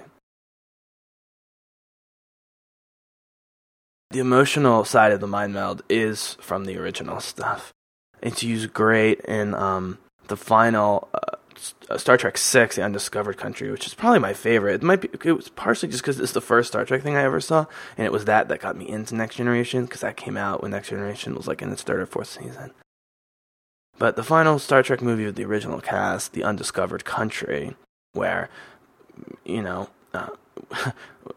where humans and Klingons are finally making peace, and that carries over into the later Star Trek series. But there are some Klingons and humans who want the war to continue for numerous reasons, economic, political, and otherwise. And Kirk and his people get framed, and it is really fun movie. And there's a really evil Klingon with shaved head and eye patch who loves Shakespeare and is quoting Shakespeare, and it's on the nose, but the actor's great.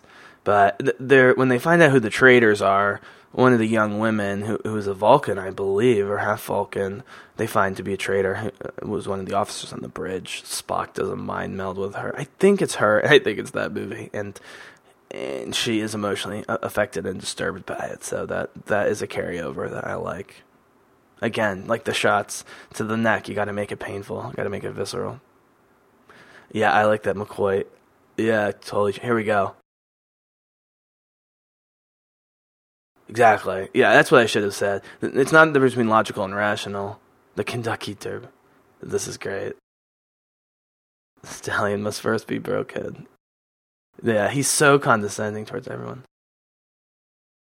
Yeah. So, so what McCoy is saying is, the right thing is not always the logical thing. And again, this is both the strength and weakness of logic. Because if you work into your logical premises that the right thing must be considered as part of the logical process, then they could coexist. And so actually, the Spock logic thing doesn't always make sense from a philosophical perspective, but that's the point. You want people to think about, just getting people to think about logic and philosophy on a show like this, on so many levels, it's just brilliant.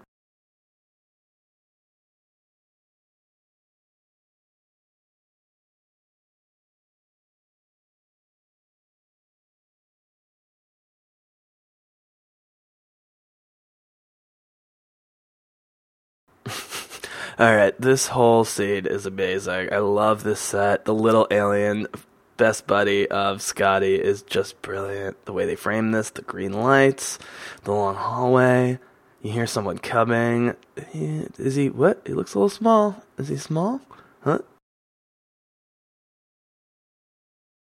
And I like how they are way more fascinated by him than vice versa, even though, oh, grab the goggles. So this, I think, this is definitely a practical. Okay, so this creature here is what we're going to see a lot of in Star Wars, where it is practical, there is someone in it, there's a lot of makeup, but they use some light CGI to make the textures look a little bit more real, because practical makes it real, but it also looks like a costume if it's not enhanced at this point, and his eyes and everything. I wonder how they do the eyes.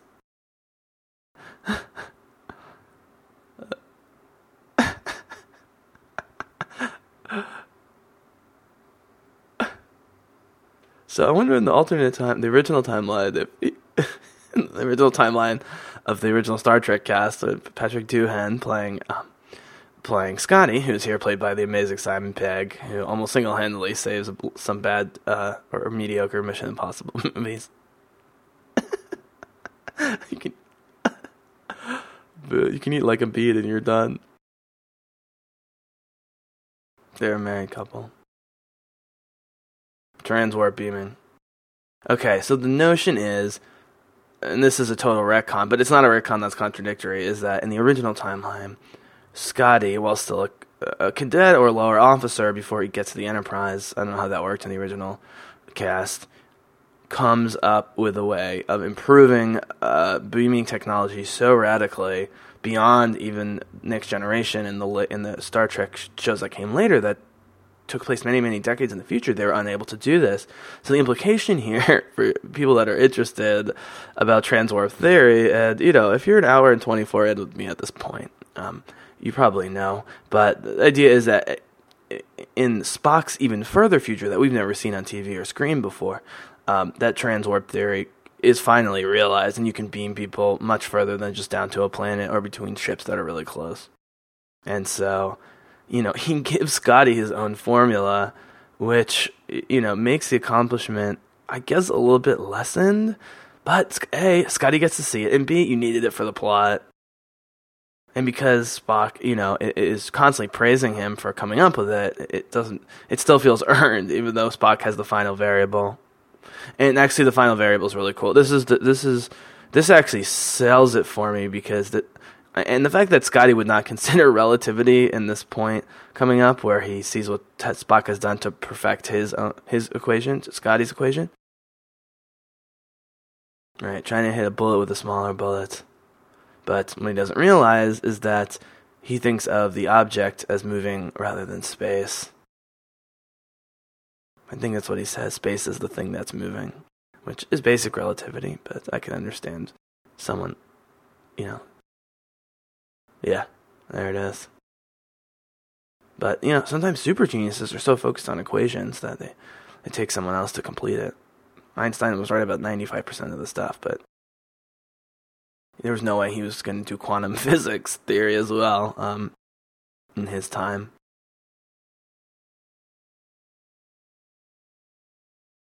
So this is great because this is such a trope of time travel that, oh no, I have to do as little as possible to interfere in this timeline. Right. He's able to get the anger out of Spock pretty quickly in a little bit, but they've built it up so well until now. I totally buy it. But, what's great is later when Spock meets Spock and young Spock, Zachary Quinto, says, how did you get, Jim, Kirk, how did you know how to push those buttons so easily? But not tell me that it was coming from you. And Leonard Nimoy's older Spock, says, I gave him the impression that, I was going to destroy the universe should he reveal my identity to you. And so, actually, the point is Kirk connects with old Spock first. And that's what lets him...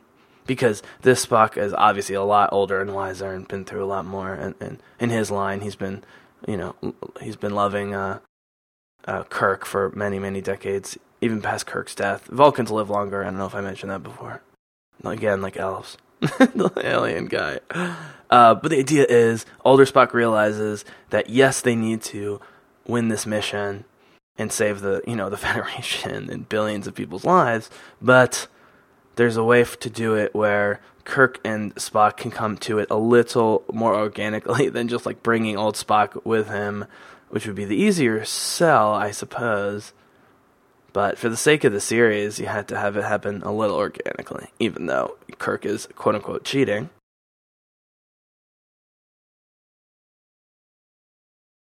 With knowledge that he has that he shouldn't have. And see, this is the great adventure stuff. This is totally unnecessary. But it addresses a pretty obvious thing, which is that, what if you get beamed into something? It's never explained how they know exactly where to beam you. But because it's transwarp beaming, I think that's the idea, is that it's not as precise as it normally would be. In fact, that's definitely the idea. So, this is a Star Wars thing. This is an Indiana Jones thing. We're going to see a lot of this in the Star Wars movie. It's great.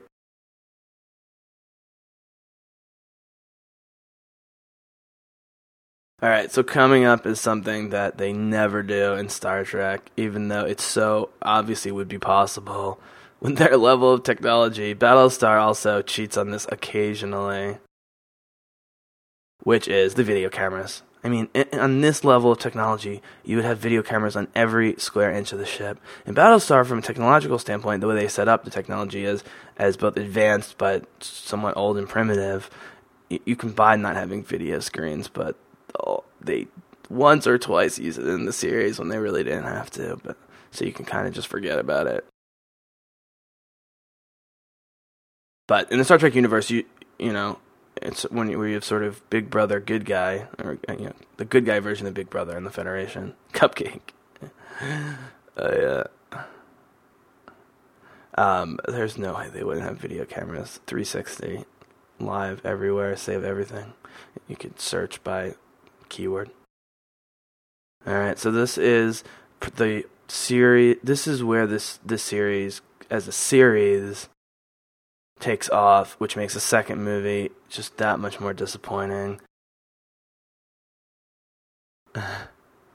Can't get it out. But having Scotty here is exactly what you need. Yeah, he's already taking orders from Quark. Right. I mean, he's been in a hole forever, so he's not gonna... He doesn't give a fuck about who's in command. He's just glad to be off that rock. Yep. Kirk's implant... And second, Nimoy told him he's got to make Spock angry. He's been thinking about how to do this. Right, and that's the thing. Spock's own simulation was supposed to be about having fear.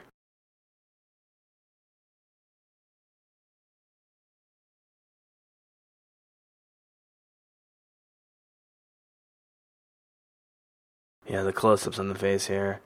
I mean, you gotta have two faces that are easy to look at. I mean, Zachary Quinto's not like a stud, but he's definitely a good-looking dude. Yeah, you never loved her. So that is... So, you know, this is obvious. Well, maybe it's not obvious. Oh, that's the other thing is Vulcans are stronger. They live longer. But how brutal he just goes after Kirk. Tries to kill him. So, you know, when Kirk says you never loved her and he hits him with rage, I like how no one tries to stop him until Dad. It was a great device to have Dad on the bridge the whole time, but not show him. Is it convenient for this? Yes, but it shows that as much as Spock's been losing his mind, he's smart enough to know in his state that he needs his dad around, even though his dad has no... I mean, he is the ambassador to Earth, and so it'd be logical that he would be there in this time of crisis. But I think Spock wanted him around for moral support, whether he would admit it that way or not.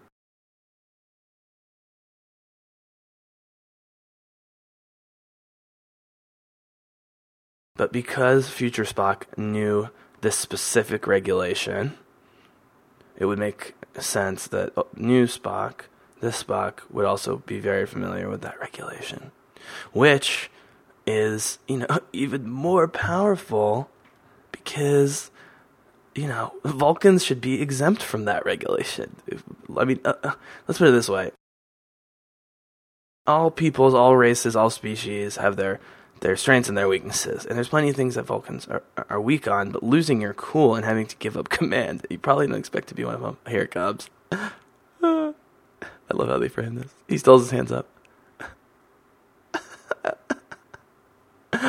I like this. Gotta break the tension. Yeah, even McCoy's pissed, even though he knows Kirk's right.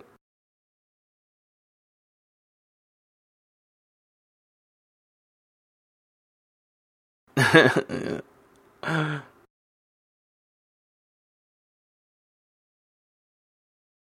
Yeah, the little dig at him as captain. This goes back to the Kobayashi Maru test.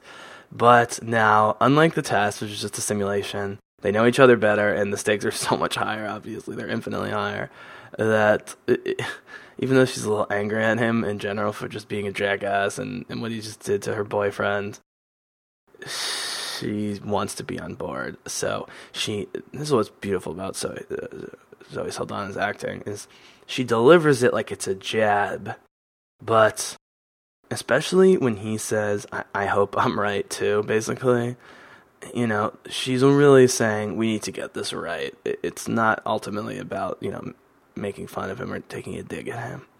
Yeah, Zoe's so brilliant. Zachary Quinto just kills it. I mean, again, Spock is often the coolest character. And in this movie, as great as Chris Pine is, it's all about Spock and the Vulcans and...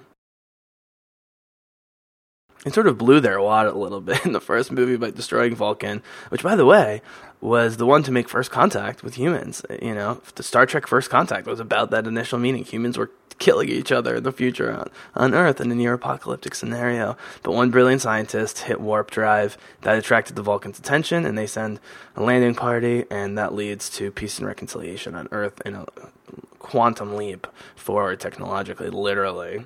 So... I wish they had mentioned that in this movie.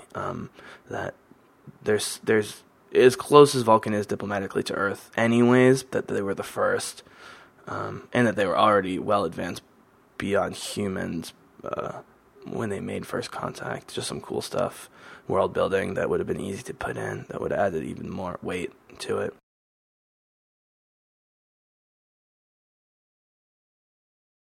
I'm trying to remember if Chekhov is always coming up with stuff. They make him a boy genius here. That's not how he was in the original series.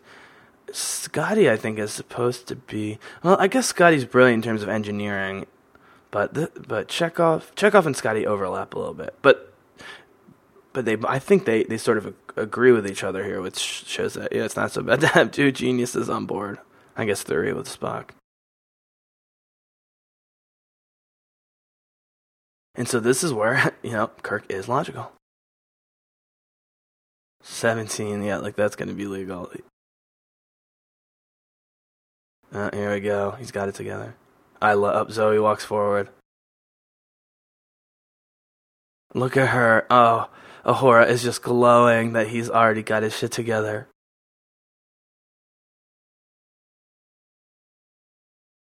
Yep, see, and they talk about the common ancestry. Which is true. I mean, his genetic... That's the thing. This particular thing makes sense. That his genetic code at least has a better chance of working. Look at Uhura. She's just staring at him with just love and admiration. God, Zoe Saldana is so good. And they frame the whole crew there, but you're looking at Saldana.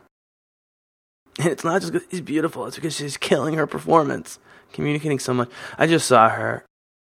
We are getting to know each other. He hints that he's you know, he knows more about Spock than Spock thinks. I just recently saw Infinitely Polar Bear. I don't know when I'm going to release this commentary. It's mid-August as of my recording. But she plays the semi-estranged wife of Mark Ruffalo, who's a pretty severe case of bipolar before it was, you know, as well diagnosed as it is today back in the 70s, I suppose. But they have two daughters who they both love incredibly dearly, and the daughters love them, but they have a crazy dad, and their mom can't find a job, and they're great together. It's funny, you know, the Marvel connection. You got the Hulk and Gamora and Infinitely Polar Bear. It's amazing. I guess Marvel has so many dozens of famous actors in their movies that doing the Kevin Bacon game with Marvel is easy to do at this point. This is great. The beaming right into gas giant, essentially, or I guess it's the rings of Saturn or one of the moons, just rising out. Yeah, and they mirror this in the second reboot movie, Into Darkness, coming out of the water, which is what gives them away and gets Kirk in trouble. But this is so glorious. Saturn looks great. Main problem with all the Star Trek movies, for the most part, is that many of them that always comes back to Earth. This one ends up coming back to Earth. Second one ends up coming back to Earth. Earth always, you know, I mean, in the Federation, Earth is pretty far removed from the bad guys, the Klingons and the Romulans and stuff. It's other Federation planets that get nailed. It's not that they never go back to Earth in the TV series. It's just not as much of a priority.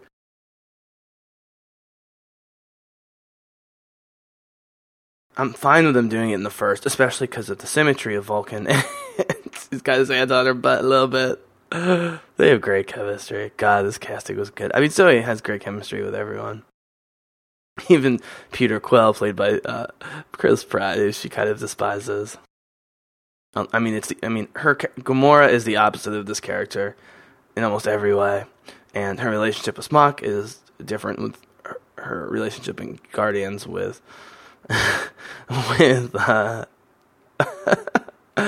with Chris Pratt is a totally different relationship than her relationship with Spock. Such a versatile actress.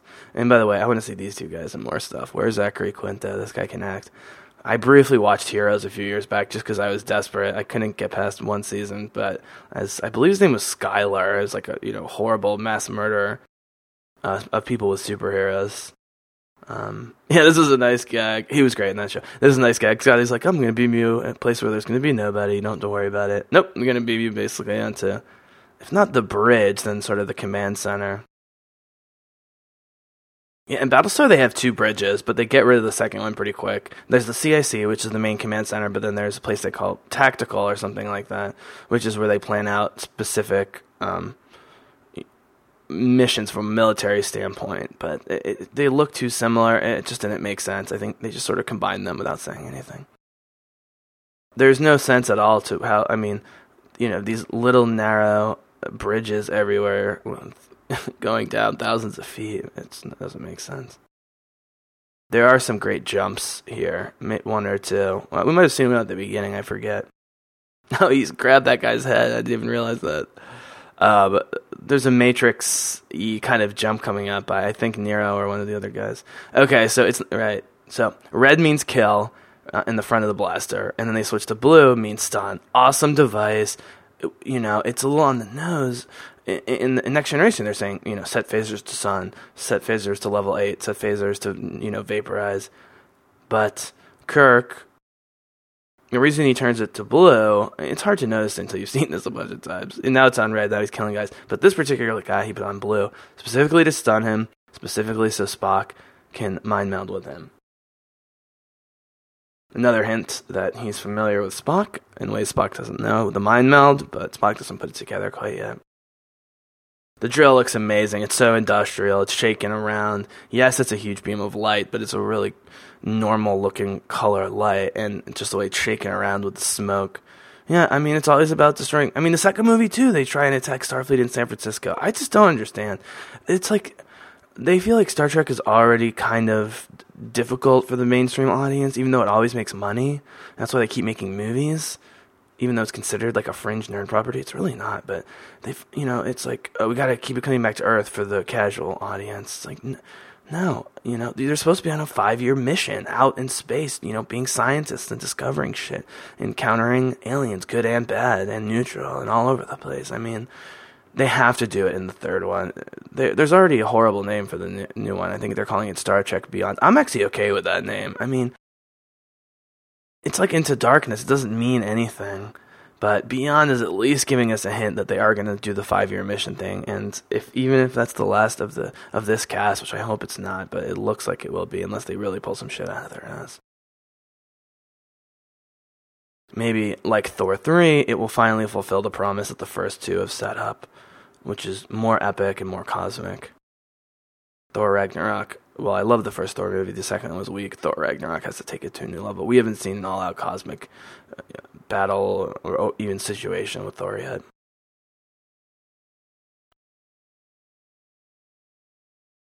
Guardians obviously surpassed Thor in that on that count.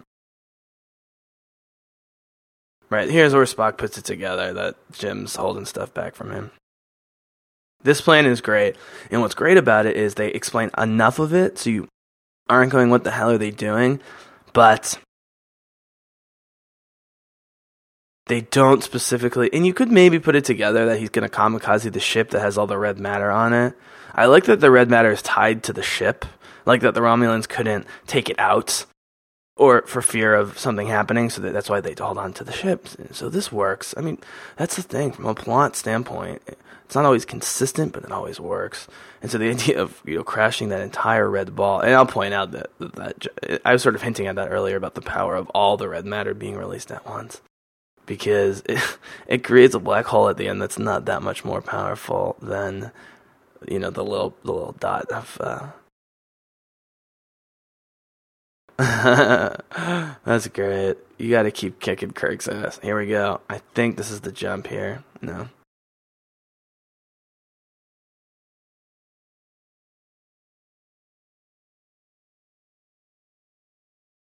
Right, so Nero's a minor, but he has a very specific political agenda. He seems very well knowledgeable. But I'm guessing that in his plan to take revenge on Spock, he read everything about Spock and everyone that was associated with Spock, so that actually makes sense with me. Yeah, it's totally the Harrison Ford thing. Like I said, I really hope Chris Pratt as Star-Lord in Guardians starts doing more hand-to-hand and getting his ass kicked, because, you know, that's the whole idea of being a hero, is going against, you know, much greater odds. So you sort of can get that he'd shoot his way out, right? And so you're going, okay.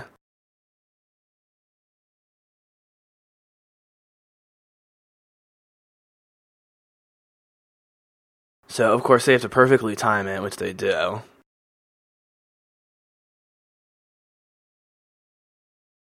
Spock being Spock would probably have gone through with the plan. Oh, right. I always forget he shoots the mining drill. That's great.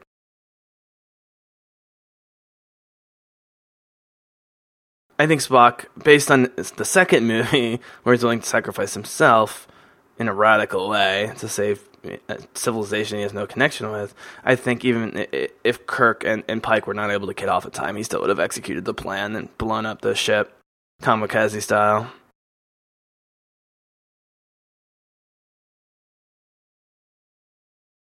I love that spot. I like it because Bana, even though he acts not in control of his emotions, here we go, right there. That's like almost like the praying mantis, The Matrix. You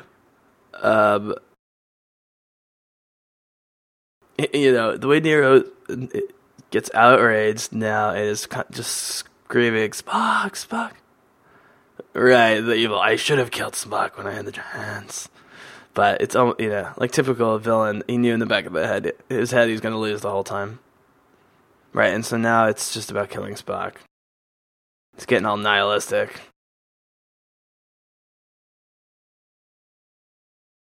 Yeah, they really make the ship's movements so dynamic and kinetic. Oh, right. See, that's the thing. The plan's even cooler than you remember.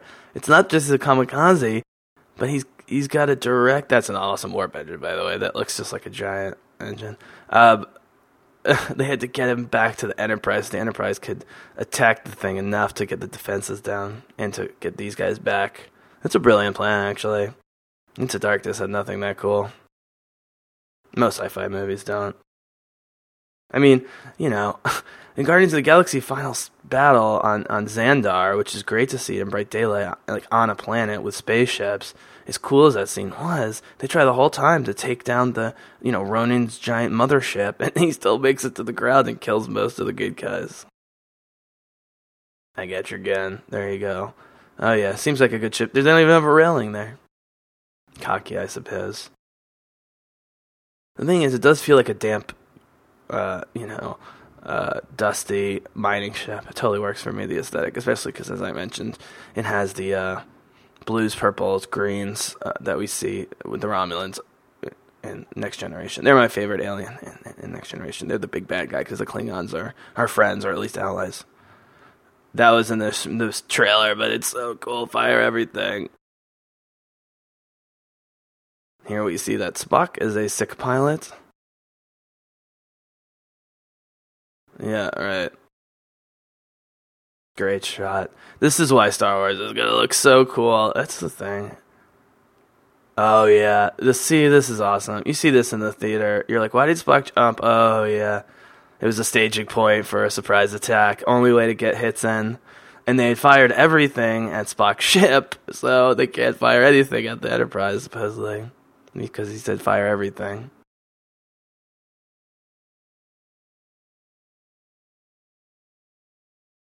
I always wondered the blood on the sides of his mouth looked green. I wonder if that's the insect that was in his mouth or what. I don't know.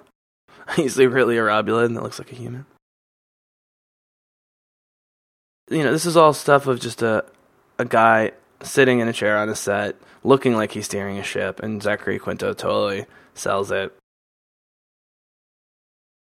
You can already start to see him beam away. That's the thing. He couldn't have stopped the plan, even if he wanted to, whether Kirk got off the ship or not. I think they realized that they would have some time. Well, this is the other inconsistency. So not only do they blow up enough red matter to swallow multiple solar systems, but it takes a while inside of the freaking Romulan ship. Scotty's just pumped that he's smart.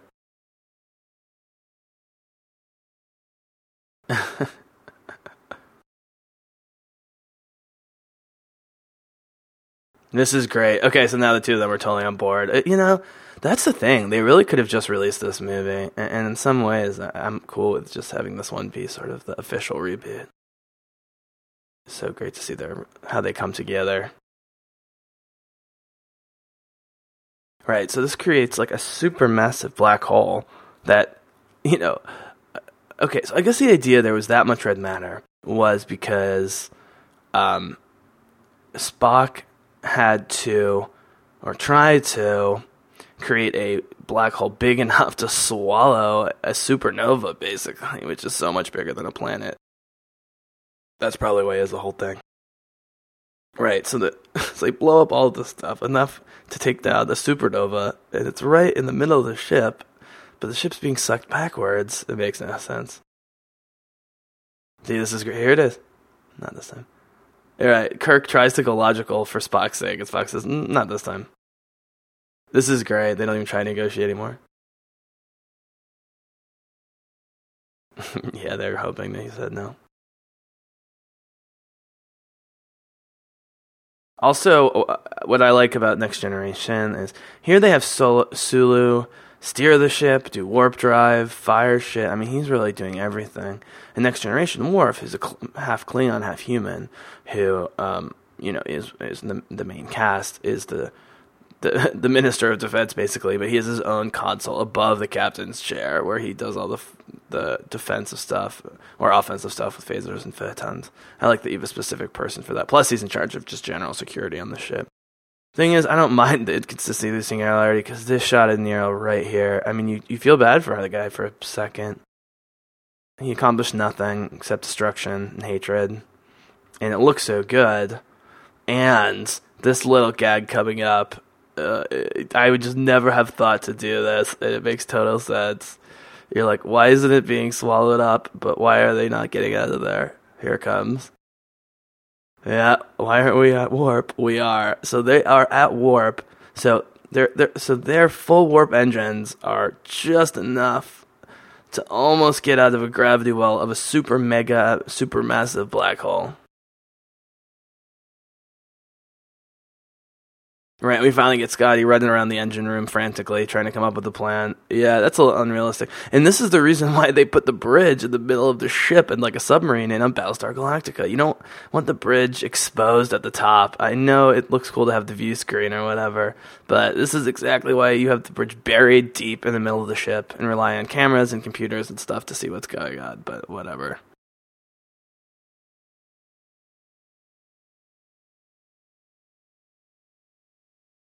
So, ejecting warp cores, they've used this trick throughout Star Trek things, at least a couple times.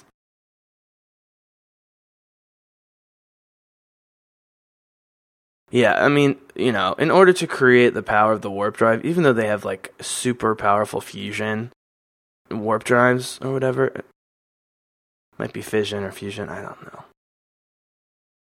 And even though it's consolidated at this point into a relatively small package in those engines, with their level of technology, if exploded, can create a ridiculously huge explosion. And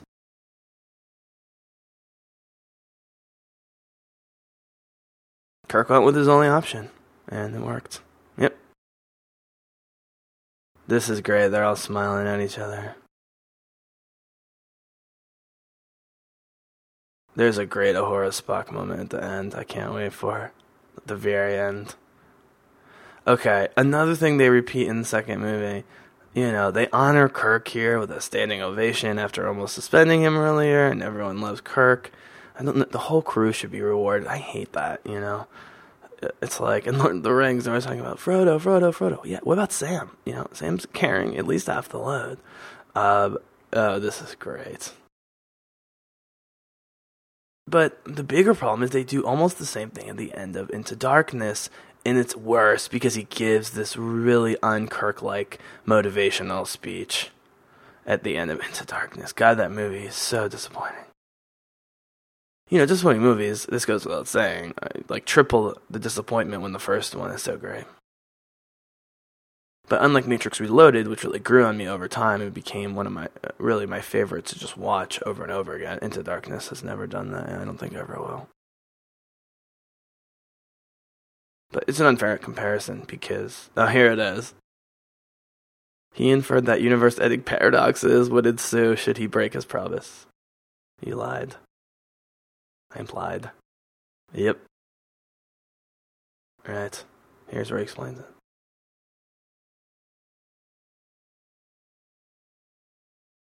Yeah, it would be logical to do this. Right, it's so great to have the elder statesman rebuild Vulcan. God, it's such a cool concept. I mean, Leonard Nimoy can just say anything, and it's just dripping with gravitas, but because of his smile, and the joy in his eyes, it just goes down so smooth.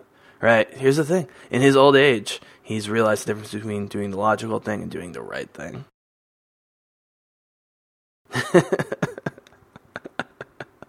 My customary farewell, which is live long and prosper, which would be telling himself to live long and prosper.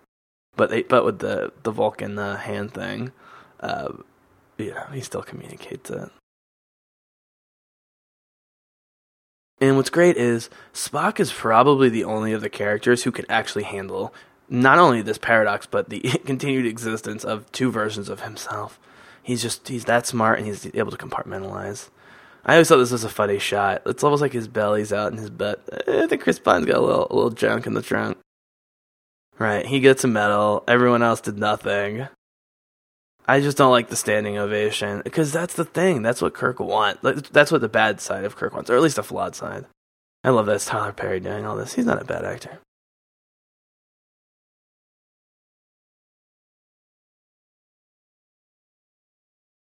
I mean, this is so un-Starfleet, both in terms of, I mean, just the culture of Starfleet. It's hero worship is not a part of that.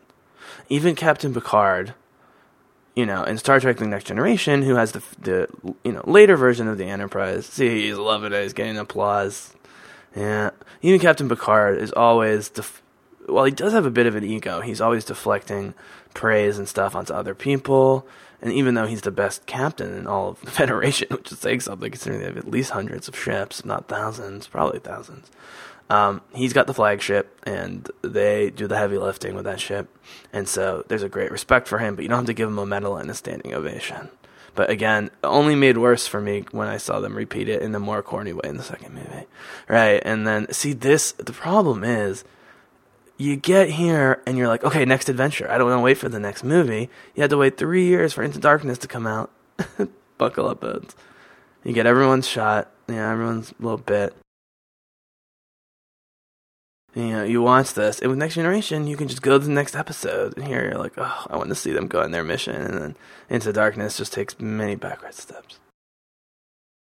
I always love how casually Sulu sort of flicks his fingers over the console. It's not so mechanical like Data. I like how he's already playing deferential towards Kirk.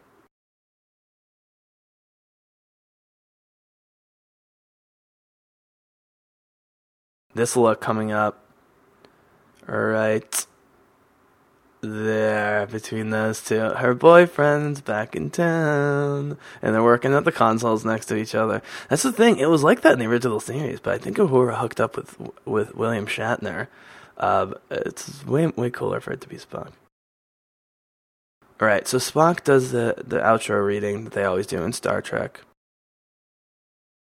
So in the original Star Trek series, they actually say a 5-year voyage. And those series might have lasted slightly more than 5 years, but that was the plan. It was a 5-year voyage where they don't really come back to Earth.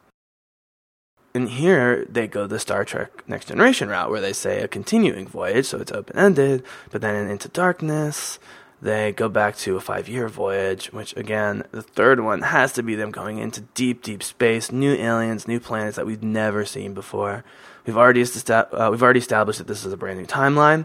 Kirk and Spock are way ahead of schedule, especially Kirk, and the crew in general. The young crew is way ahead of schedule. So, but man, what a great movie! I mean, it did okay box office wise. They greenlit the sequel pretty easily. It certainly didn't do like a Star Wars movie or a Marvel movie, but this is a fun movie to see, even if you know nothing about Star Trek or aren't really into the original Star Trek or whatever. So, hope you enjoyed this commentary. If you like this movie, Into Darkness, it's definitely worth watching once just to see the cool visual effects and some character stuff. But don't expect too much, and I'm hoping that the third one, whether it's the last with this cast or not, I hope it's not. I think it will be. They just all have too many projects going on. They've got one last chance to really live up to the promise of the last John Cho. That's his name. That's Sulu's name. Sorry, John Cho. To live up to the challenge of the very end of this movie that we just saw, where they all come together and it's time for them to go way out and do stuff no one's done before, not keep coming back to Earth. Honestly, if I find out ahead of time that they're coming back to Earth in the third movie, I'm not even going to see it in the theater.